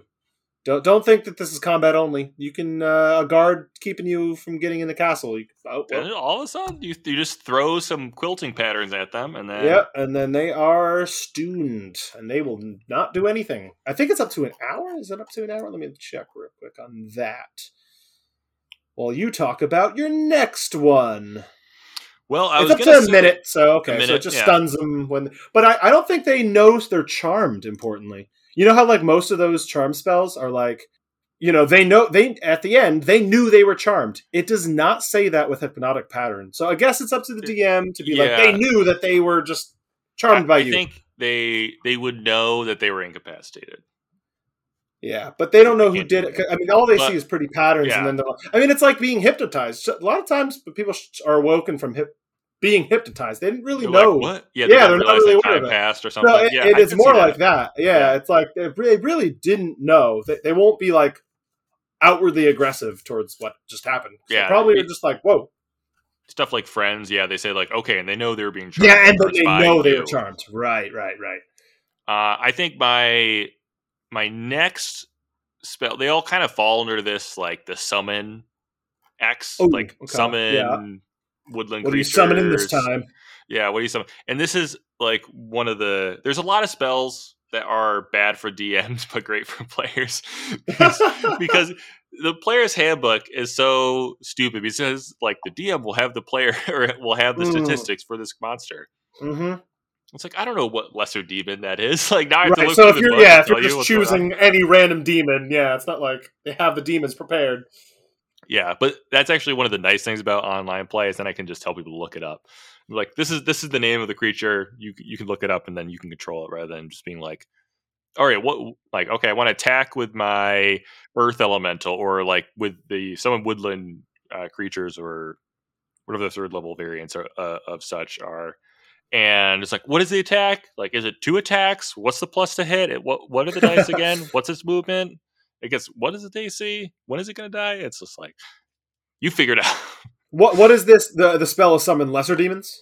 Uh, yeah, summon lesser What, lesser demons. There's also like summon undead. Okay, so all of it. You're just including any any of the summons. All the summon stuff. but it it's it's honestly really good, and I but I don't see too many people do it because I think they look at the challenge ratings that they can summon and just being like, oh, these these creatures are so weak, they only have like 15 hit points. But like, if if the boss chooses to use an action to strike at the thing, that's one less time it's going to hit you. right, right. Yeah, makes sense. Um, next one I got. This one, uh, when I said it lasts an hour, that's because I was already looking ahead. This one, la- this spell lasts an hour. I don't know why it lasts so long, but this is even better than Misty Step. This is the gaseous form. Uh, you have to touch a willing creature, so, So you can't misty. just like poof uh, uh, uh, unwilling. You can't just poof one of your enemies. that would be hilarious. Just be like, That would be hilarious. Yeah, you are now gas. you are a fart on the wind. uh, it says, along with everything you're wearing and carrying, you you turn into just a gaseous cloud. You have a flying speed of only 10 feet, so you're, you're not like rushing away from any fight or anything. But you can enter and occupy the space of another creature. So this isn't, I should preface this, this is not a combat thing that I do. This is like something that I found so useful for just like anything in like the role playing world. You can get through anything. You can go under Yeah. doors. You can go through keyholes. You can Tiny crack in the window. you yeah, can tiny there. cra- you could just get through anything. and it's missed. Like, who is gonna be like? No oh, one's that's gonna be aware of it. looking cloud. uh, so I've used this to get through doors that were otherwise impossible to even open, like you mentioned. Like sometimes even knock won't get it open. Well, Fine, I'm going through the keyhole. And there, I'm in. I'm now in the room. I'm in the stupid door. Ta-da! There you go. Shalala. So yeah, I love gaseous form. It can do amazing things that are not possible without this spell. Yeah. Uh, that's kind of it for me for third level spells, actually. Uh, I have one you have more. one more? Okay. I have one more third level spell. This is the Thunder Step. Yeah. We both Yeah. love these movement based spells. Mo- yeah, if you've noticed, yeah, that's that's that's a good observation. If you noticed, that we're definitely like mobility. Uh, mobility is important. really Turns out when you're a spellcaster, those swords get real scary. yeah, a- and this one's crazy powerful, really, as far as a mobility one goes. This is a damage spell, honestly. This thing Mhm. at third level, this does 3d10 thunder damage uh, for every creature within 10 feet of space that you left. So you can, like, technically, I mean, you can't cast two spells in a turn. We know that, right? So you can't Misty Mhm. Step into the midst of them and then Thunder Step out of it Step out, yeah. uh, which would have been sick if you could do that. Because, yeah, just like, oh, there's Mhm. like everyone clustered. I'm going to Misty Step into them. I mean, you could sprint into them. They don't get reactions when you step into their sphere. They Right. only get reactions when you get out. And they're not going to get a reaction here because you thunder stepped your, your way Yeah. out. I was just thinking, so, you could be a level six conjuration wizard to get that benign transposition to action in. ah, multi-class into being a sorcerer, so you can use your sorcery points to cast Thunderstep as a bonus action. And since Benign Transposition isn't technically a spell, you can cast it to get out of there. There you go. So there's how you have to do it, guys. And this is Just sick. multi-class into a sorcerer for no reason. There you go. Just, so you could th- what for no reason for thunder step.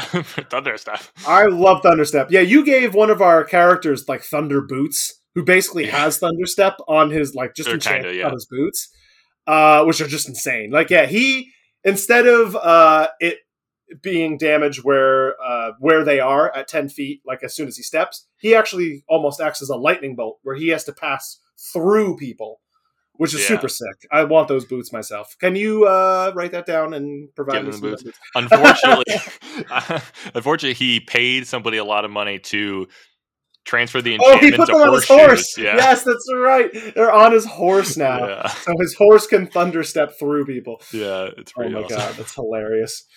Um, so yeah, I just I love this spell. It gets you away. Uh, it does a ton of damage. it's like I'm just surprised by how much damage they strapped on this. I was like, whoa! When I saw 3d10, I was like, wow, wait a really- yeah. yeah. For an AOE spell of like what's around you and you're getting away, that's some. Da- and it goes up by 1d10 for every uh you know spell beyond it. So I Yeah, mean, that- yeah, that- you can do some damage here. for a movement spell. For yeah, that's you- what I'm saying. It's yeah, not it's just like- surprising to do like 20 like, damage. get away. But yeah, if you're using this to get away, and you do get away, you get to move up to 90 feet away. it's like this is nuts. Yeah, we there was uh one time we were pulling off like a heist of a magic shop and I was disguised as like an old man and we had just kind of had this like small scuffle inside the shop and outside of the person to escape was uh being questioned by a bunch of guards and i was like Ooh. oh like and i walk over i touch him and i was i was gonna be i thunderstep but that was my only like way to move at that Mhm. point so i was like i might just kill like five to six guards if, if i leave this space which could be really bad if I thunderstep right now, they might all die. they might all die i'm like how I was like, "How serious are we? can, we can you talk your way out of it?" That's great. That's great. I might kill a lot of people right now. Mm-hmm. All right, let's move up to fourth level then. We're ready for it. Oh yeah, this is Moving on where like third level they have a lot of really solid spells like fly, counter spell, fireball. Like these are the, the very bread and butter of of like wizards at least. Um, but man, fourth level, like yeah, you really get to do some fun stuff. Um, What do you got? one of my top spells. This is probably my second favorite spell in D and D is polymorph. That's all, that's the only one I had highlighted at fourth level for me. I mean, it's polymorph. This is just I've seen this thing just break D and D. Really, I, th- th- so because it happens kind of earlier than you think. Yeah. of where this can literally like we stopped a whole fight one time where we just polymorph it. Okay, it's polymorphed. Uh, okay, uh, drown it. Okay, it's dead. Well, We're done it- here. it- that instance you didn't drown it, but you were like, No, like we- we- restrain it in various Yeah, ways. yeah. The the super powerful thing that we fought later on in the campaign ended up like killing it for us as soon as we were just like, and it's now a frog. Yeah, And and it's it's like, a the frog. over. But yeah, that's basically it. You can just like It stopped the whole combat. I mean, it's it just, a- like it's just an that. off switch for combat if you're Yeah. fighting against one thing. And this is why I always tell people it's like, oh, this is why legendary resistances exist. Yeah, exists because of polymorph. Because you don't- I get it. Yeah. and another another fourth level spell banishment, which Mhm. basically is like okay for well banishment's only for like a minute or so. I think. Okay, Um, but it's just like a CC. It's just like they're gone now. yeah, they're just okay. They're gone for one minute. Polymorph lasts for an hour, and it's just okay. Oh, you're fighting a big red dragon. It's this cataclysmic creature of fire and death. Oh, now it's a frog. Guess you win for an hour. okay. Um, yeah. and then like, okay, I'm gonna release concentration, and then we all gonna gang up on it. Then I'm gonna cast polymorph again after everyone's done. It's just like it has a very like broken play style, but it's so much fun to use because you can polymorph yourself into like usually like some sort of flying creature to transport you and your party. You can just do all sorts of crazy stuff. I'll do. I'll do. I have one special mention. uh, Yeah, I mean this is one of them for me. Uh, This the only other fourth level I'll mention. Confusion. Oh yeah, I love confusion. it's just um, so funny. This spell will assault and twist creatures' minds. Each creature within a ten foot radius, so pretty pretty good area. Ten foot. That's that's like that's the minimum you'd want for something that you're expecting to tar- get more than one thing in. right. That that's big enough that you should get two two three things stuck in this. So before we uh well yeah, say say what the spell does and then I'll I'll talk about it. So this spell, uh, the affected target cannot take reactions.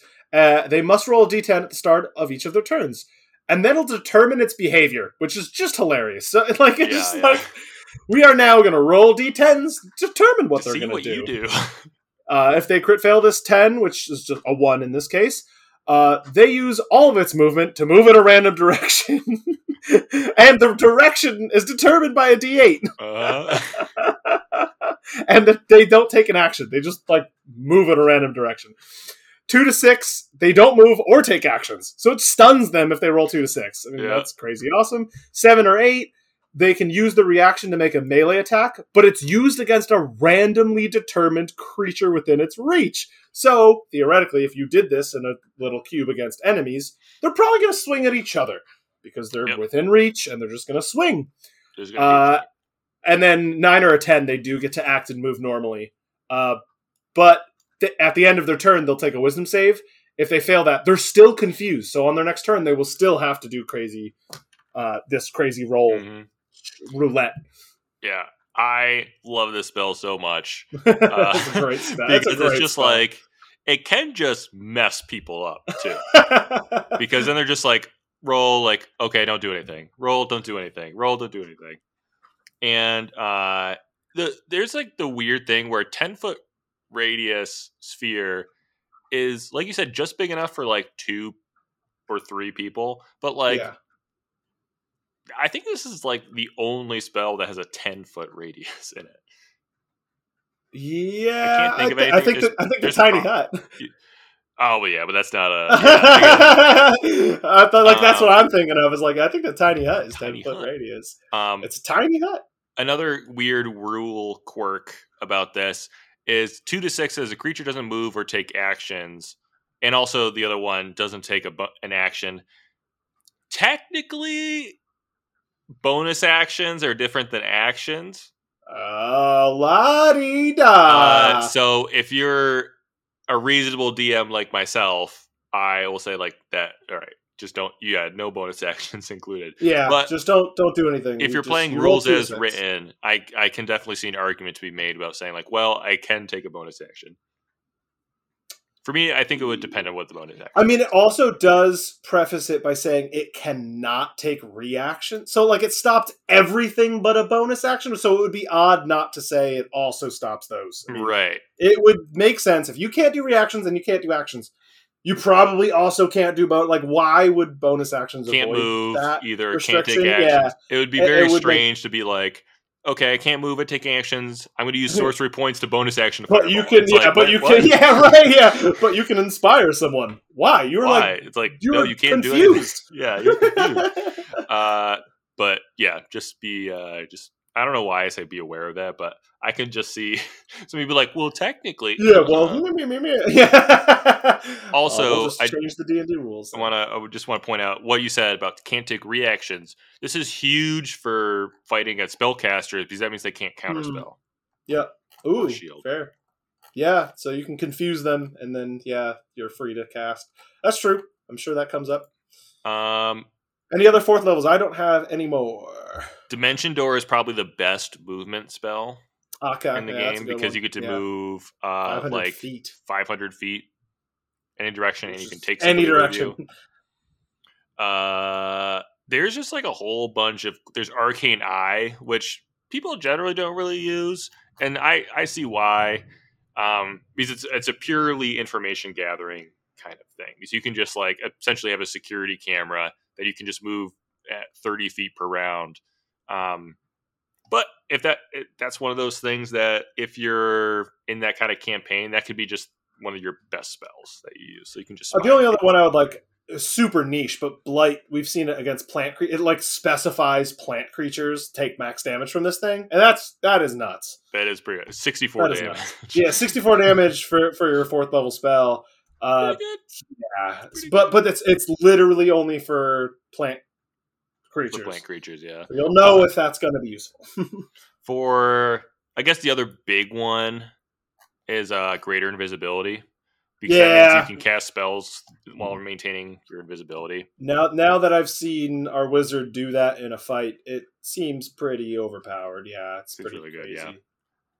Yep, yeah. like, who can kill him? He's he's invisible. How are you You gonna know what? Once faerie fire gets around the invisibility. Yeah, yeah. Well, you'd have, but you still have to faerie fire him, which is tough to do when he's invisible. uh-huh. That's that's pretty hard to do. Yeah, because usually in my head it's like you he has to indicate where he is. So if he casts fireball, the beam or the ball will come out of the place, and you'd be like, okay, it's around here. Whoops, hit my mic. Uh, it's, it's it's around here, so I'm going to cast faerie fire, and then in that i mean in that scenario as a player you'd want to instead of on your turn casting your faerie fire you would want to hold your action like i am going to focus on where that fireball's coming from and hold my action to when i see it i will cast faerie fire in that vicinity that is and therefore precisely what you yeah want to do. that's how Yeah. you're supposed to play it world by the way Uh-huh, definitely. Uh, Uh, it's something that people rarely do right hold actions is not intuitive yeah, it, it, it it's extremely unintuitive because you're just like, I want to like It's my turn. Wait for something to It's happen. like, I do you know, it's, yeah. it's my turn right now. Use my thing. exactly. Uh, there's a bunch of other like nice things like stone shape might be useful. There's I don't know. There's just a there's nah, moving on. I'm already on Now. fifth level. wall of fire is pretty good. Find greater steed. Oh wait, no. I want I want to talk about this one more spell. Fine, Uh, giant insect. You can Sounds amazing. transform up to 10 centis- centipedes, three spiders, five wasps, or one scorpion within range into giant versions of themselves. Uh, so you could just like send some centipedes in underneath the door and then make them giant centipedes. Oh my god. What is their like combat? I mean, do they have any good stats, or they're just like I'm not. They're like all challenge rating, um, like one half to. Oh, a giant scorpion is a challenge rating three. Woo! So it's get a bunch of them in your pack and send them out into the battlefield. I'll be the scorpion god. Yeah, I am the scorpion god.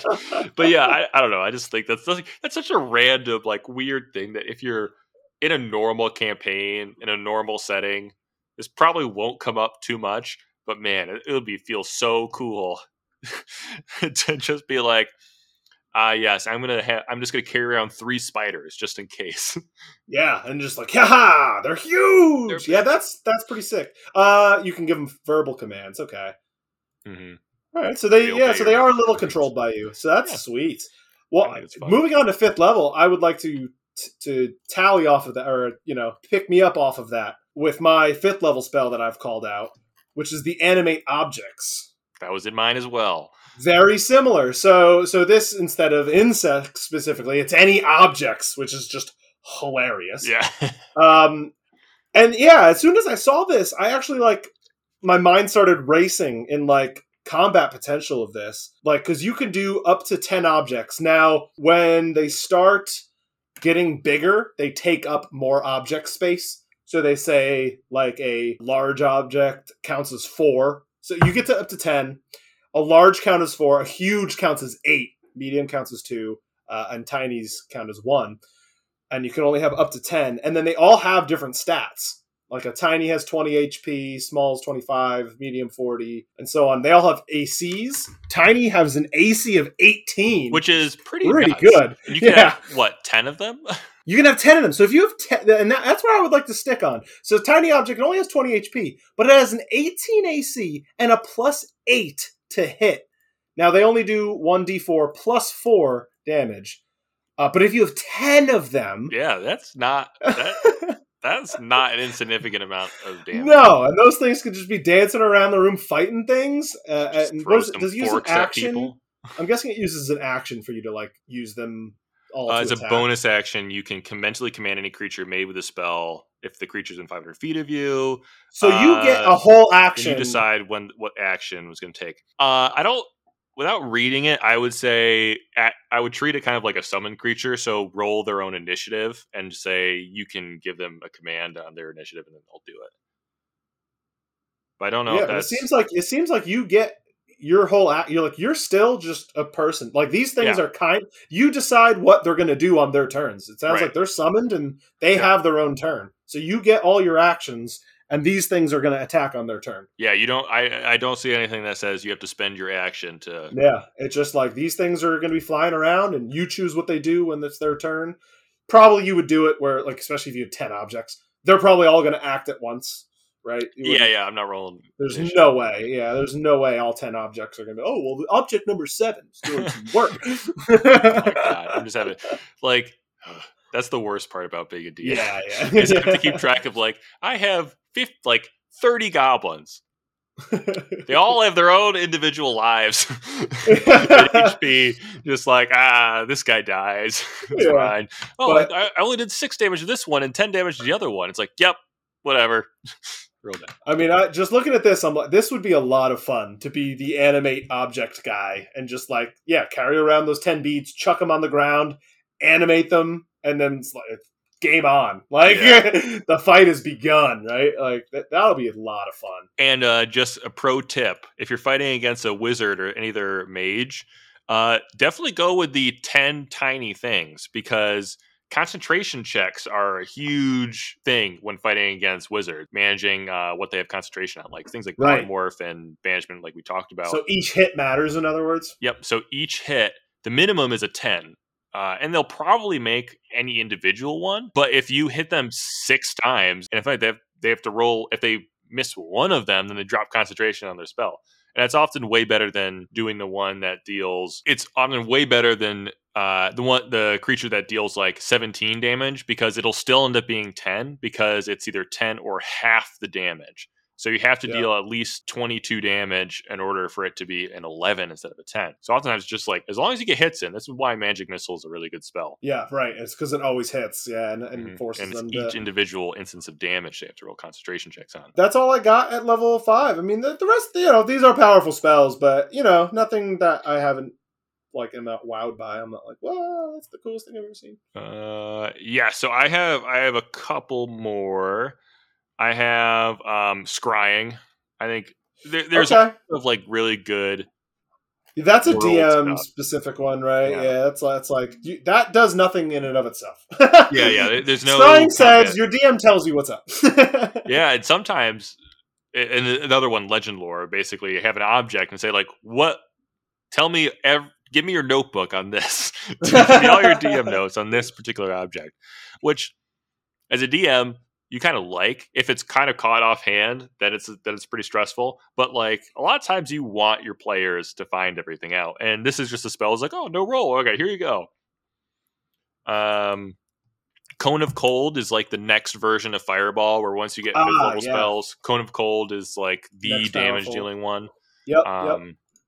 Good these call out just there for 8d8. this damage one. Yeah. Uh, yeah, there's there's a bunch of there's just a bunch of cool stuff. Um, anti Yeah, but nothing shell. too different from what like it's just a pow- more powerful version of stuff we've seen already, right? There's a lot. Yeah, Yeah, th- really yeah. For for the most different. part, um, anti life shell is pretty cool. Basically, it's like a, it's it's kind of like I mean, it's a shell self uh, ten foot like your tiny hut, except no one can move through it and it moves with you. So like if you cast anti life shell, the the horde of angry uh, bandits can't can't come to you. And, and I will, I will call out uh, Geas. Do you know this one? Geas, yeah, that was also pretty nice. This It's like charm, super charm. this charm something for thirty days, Yeah. which is just hilarious. Which is, and anytime they act against the will that you've described, they take five d10. Yeah, and that some of these spells, so Dream is another one, and Deus are another one. It's another great spell for DMs because it's like, oh well, this person was acting under the Geas spell, and it's like great for story purposes. Because you could be like, you betrayed me, because it's like I had to. It does mention if it's cast at seventh or eighth level, the duration's a year. Yeah. You're just like charmed for a whole year, but it's pretty great. That would be hilarious in our campaign. Like if we did that at like first day, we've gone a year in the campaign. now. I mean, not technically. In game time hasn't been a year, It's, but yeah, it's been like three weeks. yeah, real lifetime. It's been a full year, so it's like okay, Geas is lifted now. All right, hey. Um, oh, uh, another great spell, negative energy flood. This this is a pretty unique one. So it's like a damage dealing spell. So it's Constitution save or take five d12 or uh, and then half of it on saved one. But if you target an undead, it heals them instead. Mm. Sweet. I haven't really thought of too many situations other than Yeah, me as a DM as an enemy to being like, I'm going to heal heal somebody or damage you. Yeah. Yep. That's pretty cool. That's interesting. Um, mislead is another fun one. Um, so you cast a spell, it's an action and lasts an hour, and you become invisible at the same time an illusory double appears where you're standing. Double lasts for the duration, but the invisibility ends if you attack or cast a spell. You can use your action to move your double up to twice your speed, but you can make it gesture and speak as if you're there. So I just think it's kind of fun just to be like, all right, I'm just gonna get out of here. But my double's gonna say say and act exactly like I am. But I'm just gonna become invisible and walk away. Sounds kind of fun. Yeah, there's there's a bunch of other spells, but that's all the ones that I kind of want to talk about. All right, we can move to up to the sixth level then. All right, we're getting this is the very edge of what I'd still call the mid levels. So you've heard some of the power stuff we're doing already, so you know what's up. But hmm this is the the last of uh, the mid level tier that I'd say. Uh, I only got one here that I'm just like. I mean, there's some really cool stuff here, but I just got one that I want to be like, like cool. Hit me with it. All right, it's Wind Walk. And again, these are all druid spells, man. I, I think I You just got to be a think, I think you druid. need to be a druid next time. I think I gotta be a druid. Uh, you and up to ten willing creatures. uh, So this is ties in with gaseous form. I mean, this is, this is super gas form. yeah. You and up to ten willing creatures you see within range. Though the range is, says thirty feet, so I guess you have to see them. They still be kind of close. Yeah, a lot, a lot of spells uh, they have random things. Some of them are just saying range. Other ones you have to see them. It's like so if you're blinded, you can't cast it. I guess, but But this one's sick. I mean, the casting time does take a minute, so it can't be cast super fast. You can't do it in in combat. combat, right?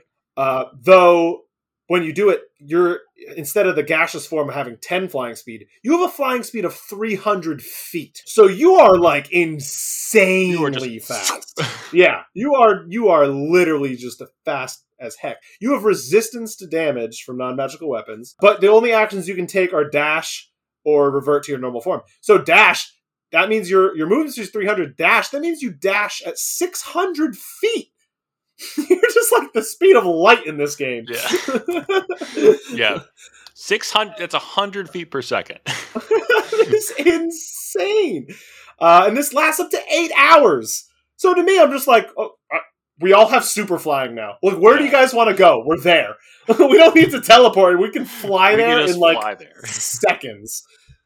That is insane. Yeah. Like, this is so cool. I could find some good uses for this. I mean, th- yeah, like we need to escape this tunnel. There's a ton of stuff in our way. It's like, give me one minute. Just buy me one minute, boys. and we are going to disappear so fast out of here. um, well, now we're going to the uh, the spell I was mentioning earlier, the dance spell. okay, yeah. Otto's irresistible dance. yes. Choose one creature you can see within range. The target uh, begins a comic dance in place. and uh, duration, creatures that can't be charmed with a spell. So a dancing creature must use all of its movement to dance without leaving its space, and has disadvantage on dexterity saving throws oh and attack rolls. While a target is affected uh, by the spell, other creatures have advantage on attack rolls. Uh, and as an action, they can make a Wisdom save uh, to regain control of themselves. But So what's kind of fascinating about this is that like where's uh what level do you get Tasha's hideous laughter at? uh, I think that's like a first level spell or something. Right. And it does the same thing. It's a first yeah, Tasha's hideous laughter is a first level spell. And it, like it does the same like it, like they fall on the ground laughing, but the same effect like it, it just stops someone from doing it. And you don't Mhm. get the dancing version of the laughter until sixth level. Dancing Why? is obviously the most powerful form of dancing. yeah, clearly, clearly, dancing is five levels stronger than laughing. That's one minute of irresistible dance. Feet gotta move, Brett. They gotta move. the music just takes me. I love that it's there's no save for the first part of the effect. right. He So- starts dancing regardless. You are gonna dance for at least six seconds. That's that's five levels stronger for some to do that. Mhm. There you go. It's like they have all- they they just have their move. They use their whole movement to dance. The dance. That's That is- hilarious. that is Yeah, so that's, good. That's, that's hilarious. I love it. But again, I, it's I, would, like it's sixth level. It's like come on. I just remember the one time that this made me uh, remind me of one of our things we did in the campaign early on. In the first dungeon ever, we were in a room and I found a piano in the room and I just started playing it. And then like ghosts appeared in the room and they started dancing to the music I played, and I that was just a, such a cool moment. It was like one of the first cool D and D moments that I've had in our campaign, where I was like, "Wow, the music's Yeah. doing stuff to the campaign! Look, they're dancing!" Look, guys. Yeah, that was awesome. Yeah, I, nothing came of that. It was just an awesome moment. No, that, that, that in that in that room, that was one of the few rooms where I was. Yeah, that was like, oh, it's just pretty harmless. Just yeah, yeah, yeah. But, but we had uh, dancing ghosts, so that was fun. Mm-hmm. Well, I got nothing at seventh and eighth, man. I just went Well, no, straight I, to the well, ninth I. I have some more six. What do you got at six? What do you All got at six? Uh, this is another like the next. We just had uh, Cone of Cold, but this is the now, spell. now we've got another level up. This is the spell where, where everyone the first time they hear it, they go like, "Wait, how much Damn it!" Yeah, right. Um, it's disintegrate. oh boy. So it's a uh, green ray. They uh, blah blah blah. Creature targeted by a spell must make a dex save. On a failed save, they take ten d6 plus forty force damage. just an auto forty in there, casual. and if the damage uh, reduces the target to zero, they disintegrate. It's disintegrate. disintegrate, so they don't even get to like get knocked down and save. nope, they're just their bodies. If you die to this, which you might die to this because it does a minimum of forty damage. Yep, a minimum of fifty because it's ten d6 Ten d plus six. 40. Oh my god. See that? Yeah, it's like okay, you take ten d6 plus forty. They're like plus fourteen. No, No, forty. no. Uh, and then if you cast it higher, it's three d6 per spell level. Oh, so this is like just the single strongest single target spell in the game, I guess. for damage. Yeah, For a single target, right? Yeah, because Cone of. Cold and Fireball with both AoE spells. They can hit right. Yeah, so they can hit a bunch of multiple. people. But this is just like, fuck you in particular. I'm gonna melt this thing. This guy is This fucked. thing's gonna die. Yeah, that's strong. That's really powerful. Yeah. and this is yeah, this is one of those spells that's like, man, they gotta fail because, or they gotta fail because if they succeed, it's zero. It's zero damage. Um, but yeah, but if it hits, you're just like, oh, this guy, no matter how strong anything is, a disintegrate is going to mess it up. Um, and now we've come to my Max favorite spell, Oh, this is sixth level. sixth level. My favorite level. spell. Okay, what do you got? Um, it doesn't do anything. it's my favorite one. Good it's called, start. Good it- start. it's, it's called contingency. okay. So you choose a, a spell of fifth level or lower that you can cast has a casting time of one action and that tar- that can uh, target you. You cast a spell uh, at the same time as casting contingency, uh, spending the same spell slots for both. Um, but you can choose when the spell comes into effect based on a certain circumstance. And this lasts for 10 days. And you describe the circumstance. It says, for example, That's you can, awesome. with a contingency, you can cast water breathing, and you stipulate that uh, water breathing comes into effect when you are engulfed in, in liquid. Cool. Um, and the contingent spell takes effect immediately after the circumstance is met for the first time. Uh, it can only affect you. I like how it says whether or not you want it to. Yeah, whether or not you want it to. I I love that because it's like if the player this is this is one time as a DM you could be like, okay, you so you're casting contingency with that. Okay, yeah, and then you're gonna like as a DM make it happen somehow. yeah, I'll just be like, Ooh, oh, oh, when I like, sit in a red chair, this happens. I'm like, oh, you take a seat, like, oh, but it's dusty. What color is the chair? Um, yeah, there's the there's very few circumstances where I can imagine wasting a sixth level spell slot to cast a fifth level or lower later right, matters right. because a lot of times as a DM, Yeah, this I'll seems. I love the effect, but yeah, it seems very hard to use. it's very hard to use because it's like I cast a spell. So technically, if there's a somatic component, there's a big action that everybody who knows anything about magic knows. Like that person's casting a spell, and they might even be able to tell what you're casting. But a lot of times in the role playing aspect, they're like, "Can I sneakily cast this spell?" When like technically you can't really do that. Um, but one time I I got to the only time this really mattered was we were trying to frame somebody, so I cast contingency on feign death. So Ah, I was I- just gonna say the most thing I could I could like think about is like contingency for a healing spell. When you go down, it automatically heals you, right? Right, Like yeah, that in my mind is the first thing that I'm like, that would be super useful. exactly. Like I can instantly like my contingency is if I drop to zero, I cast a cure wounds on me. That can target me, and yeah, I'll go down and instantly pop back up. and instantly pop back up. Yeah. So there's like, I, I, this is the kind of spell that I feel like is only limited by creativity, but Mhm. man, there's a lot of really good six level spells out there, and it feels like Yeah, it's tough to grab this one over something Yeah, that like something disintegrate. like disintegrate. Yeah. yeah. something that could annihilate an opponent. yeah, exactly. Like, uh, but man, it just it just seemed the word contingent. Like, ah, I have a contingency It's a plan for this. contingency. Yeah, It a just is so cool, and I love it. it like you have the spell readied as like a reaction, but there's no like magical effect on you, so you can like take your spell through like an anti magic field or something that would normally like, oh, I want to cast invisibility on myself, but there's an anti magic field preventing me from doing that.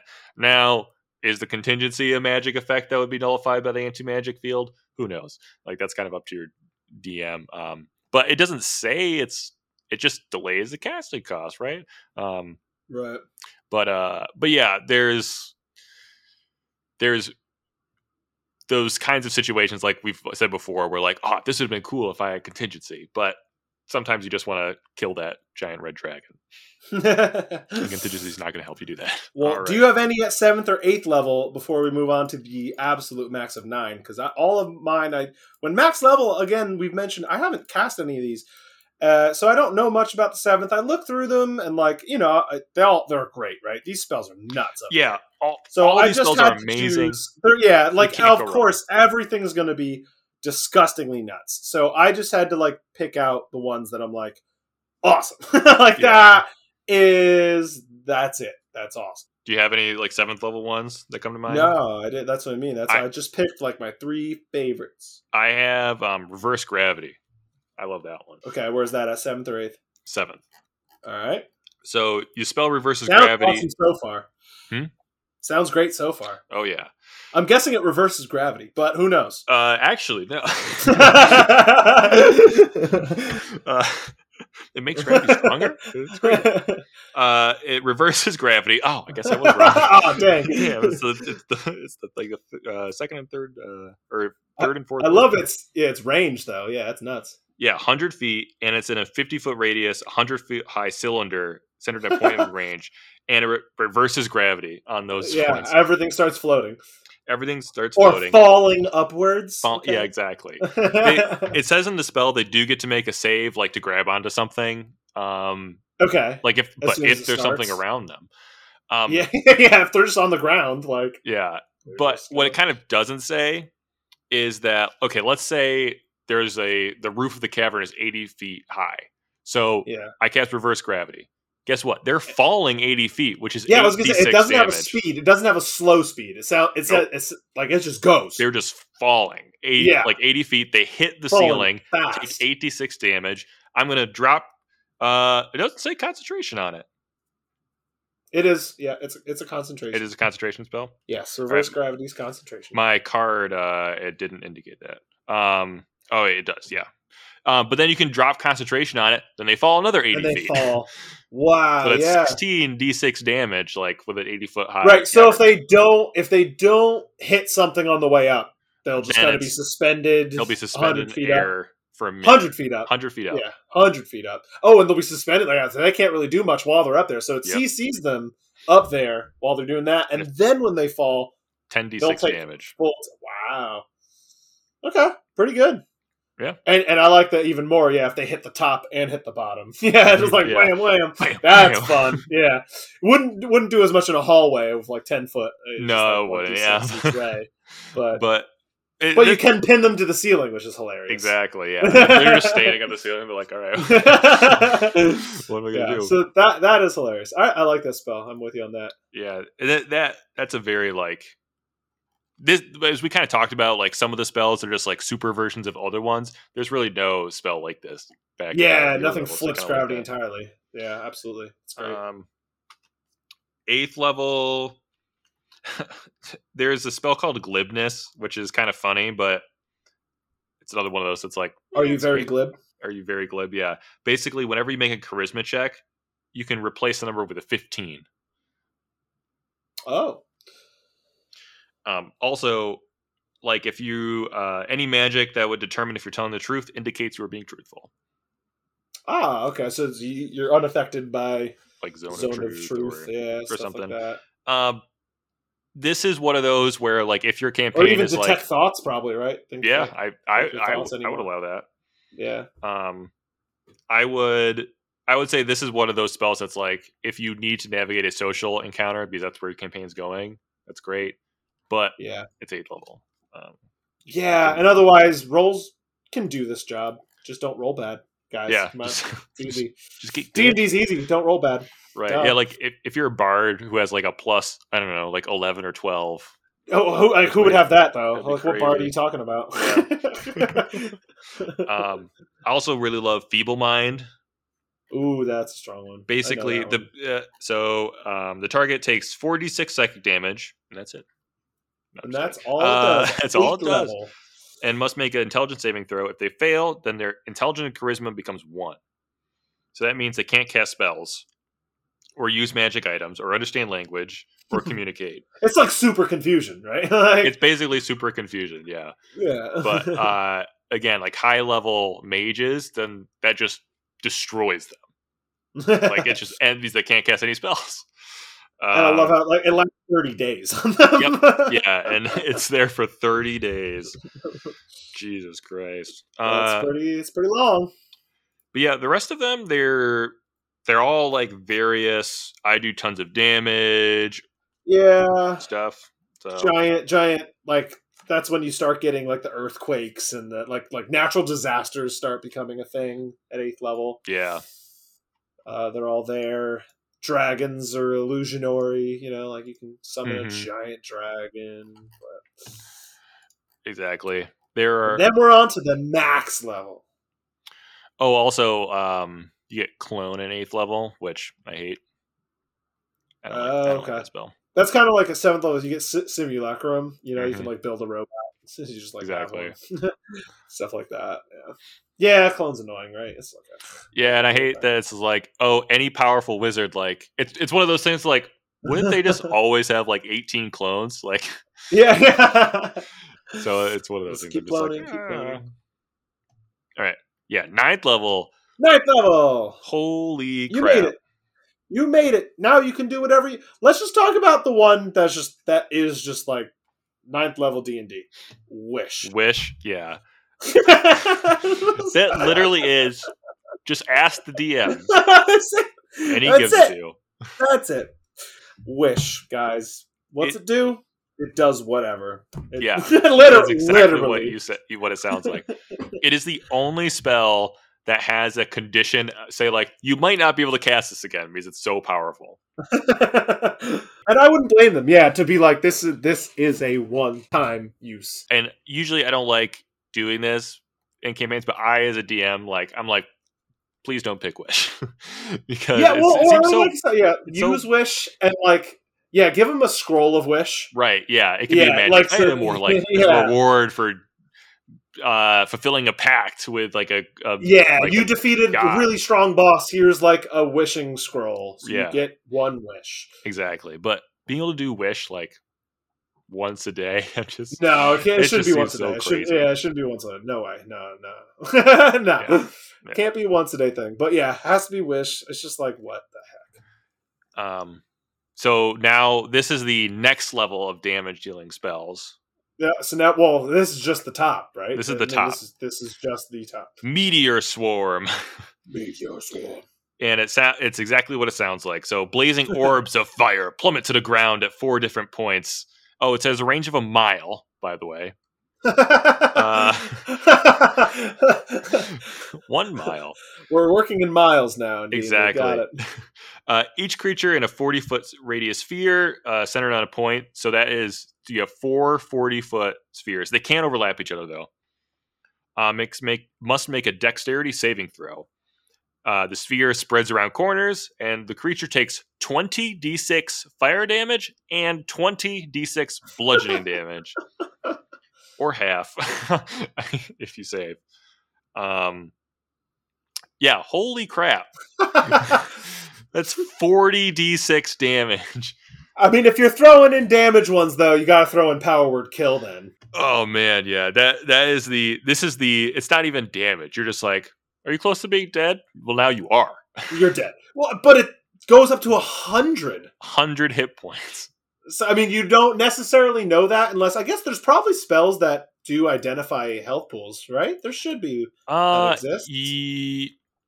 I don't think so, but there are like workarounds to that. Like maybe a creature with sufficient enough intelligence would be, be would be able to be like, I'm gonna make an insight check to see if this person might be within power word kill range. range. Yeah. Uh, and then it just instantly kills them. So it's just like It just says dies It's instantly. instant kill. That is Yeah, the so word That, that on- one we have to mention. And also, Yes. a lot of these that we've mentioned today, we are going to be bringing up again when Magic's Forgotten Realms drops. Power Mhm. word kill is one of them. Tasha's Hideous Laughter, another one of them. Meteor swarm, I think, is one of them. Uh, Meteor Storm's probably one of them. Absolutely. Yep. So th th- a lot of these spells are coming out. I think Mass Polymorph is already in Magic. I think that is our one. Yeah, Um. I love this other one invulnerability. It just says you are immune to all damage until it's and it how- lasts 10 minutes. yeah, I just like the idea of walking into an ancient red dragon's lair, and just be like, yes, yeah, that's insane. It's like, all right, that's well, insane. And then the Um, only other one I have to mention is Time Stop. time stop. yep, you get time passes for no other creatures but you. You take 1d4 plus 1 extra turns in a row. Yeah, Just like you get all the turns. you, yeah. These ninth level spells. This is like you are fighting gods, and you need these because they're going to do these things to you. yeah. Yeah. Uh, just yeah. Again, I think what can you only ever have one ninth level spell? Uh, you might be able to have no, no, no. These ninth level spells they come up at level seventeen, So you can have it to three. something slots? like that. I could be wrong. Yeah, I don't Hold know how many slots you even get. We should check into I'm gonna that, check. because it would it wouldn't make sense to have like three. I mean, three wishes in a day. I mean, I'm guessing. Oh no, Like, you it's only get one- one ninth level spell slot. Oh, that's what I'm saying. Yeah, yeah, yeah. oh, but yeah. you can Spell you can slot. you can learn You can multiple learn ninth level three. spells. Oh yeah, yeah, you can learn three, but you you will only cast once of the one of these a day. Yeah, at level was my seventeen, you get your first ninth level spell slot. So you can have like a bunch, Right, and then you learn one at 17, you learn one at 18, learn one at 19, but you only ever have one Yeah, depending slot. on the class. Yeah, Um, but you yeah, you yeah, only that's ever have one. They have one slot. So, th- Well- yeah, this up here is kind of one of the reasons why they have this one turn, one spell thing a turn. Because like when you're level 17, if you're playing level 20, then otherwise like wizards would just take two levels of fighter and then be able to cast like meteor swarm and then level eight spell in one turn. be like, all right, everyone's gonna die. okay, It's I fine. win. I just used all my high level spells. You're all now dead. You are dead now. Moving on. all right, that was our favorite spells, man. Yeah, That was a lot. That was a lot of spells. I don't know how many we talked about, but that was a lot of spells. I think three. We talked about three spells. I think three. That's all I count. Yep. uh, what are we going to be talking about next time? Where we get back to magic. Yep. So this is this is kind of a like hot topic in magic. We're gonna be talking about secret Ah, Lairs. burned me. It burned me. Oh, it was so hot. That's, ah, that- yeah. so hot. Yeah. Scalding. Watch. Cover your ears. But you so weren't hot. supposed to tell anyone, Eric. You said secret Lair. Shh. Only our listeners get to know. Nobody knows about these. Nobody They're knows about secret. uh, they kind of were when they started, right? We'll go into the history. yeah, of we'll go into the history, kind of where they're going. I I completely missed the first one. yeah, pe- altogether. people didn't know like what was going on. I It was gonna had, be a I had one-time thing. no idea what they were. I, I just completely missed me entirely. I somehow their marketing wasn't good enough back then that I even I didn't know about. Yeah, Wizards marketing team is not great. It's interesting, right? Yeah, you have to hear about anything that happens in Magic World in the Grapevine, which does happen. It does get there eventually. right. Takes a while to reach us through through just Grapevine, you know. Like, Exactly. exactly. uh, and then what about when we get back to D and D or? Magic double feature. Uh, so we, if we're doing a D and D podcast, it'll be our character creation series, Rogue Edition, um, if you can find it. Um, Yeah, shh, we're t- this is all secret. It's all is secret stuff. uh, or um, there is a very special Magic uh, D and D crossover set coming out, and if the spoilers are done by the time we record the next session, then that's going to be the next episode. We we don't care about magic and D and D. Those aren't two topics that we discuss Yeah, in I, tandem. they cancel each other out for us. If they're together, then we hate it.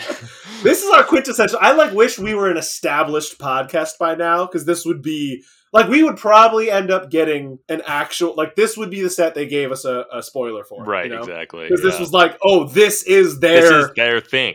But of course, we just started this podcast this year. Uh, Right. We are not popular. Hope What? you can, you out there can make us popular by reaching out to us and spreading word and giving us a review uh, on Apple Podcasts and any other podcasting site. I, uh, leave us a review. I know it actually does help the algorithms. We need some more listeners. We're reaching out.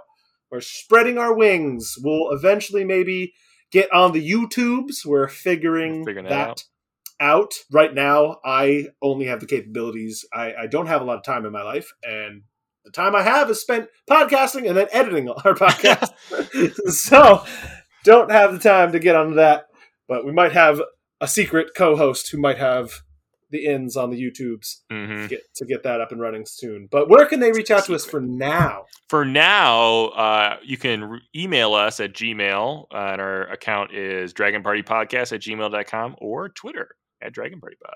The tweet birds. Tweet dude. Have you been tweeting anything? Tweet tweeting out? Tweet tweet. You should tweet Uh, something out for this new set coming I should tweet yeah, something just, out. Just yeah, just do a little. Sounds like something I should do. No, I don't. I'm not a Twitters. I'm not a good Twitters. So I'm, I'm not good at the tweet birds. But that's all we got for today. Let's uh let's go get back to partying. Now we got our favorite. We're equipped with our favorite spells. We got all our spells. Let's go Gotta get. get let's use them at the party. Let's let's use that dancing one at the party.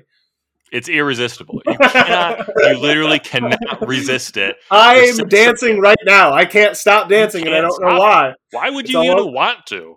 I don't know. You cast a six level spell on me. That was very rude. Very rude, yeah. and I'm dancing. Let's get back to partying. And all you listeners out there, party on. Party on.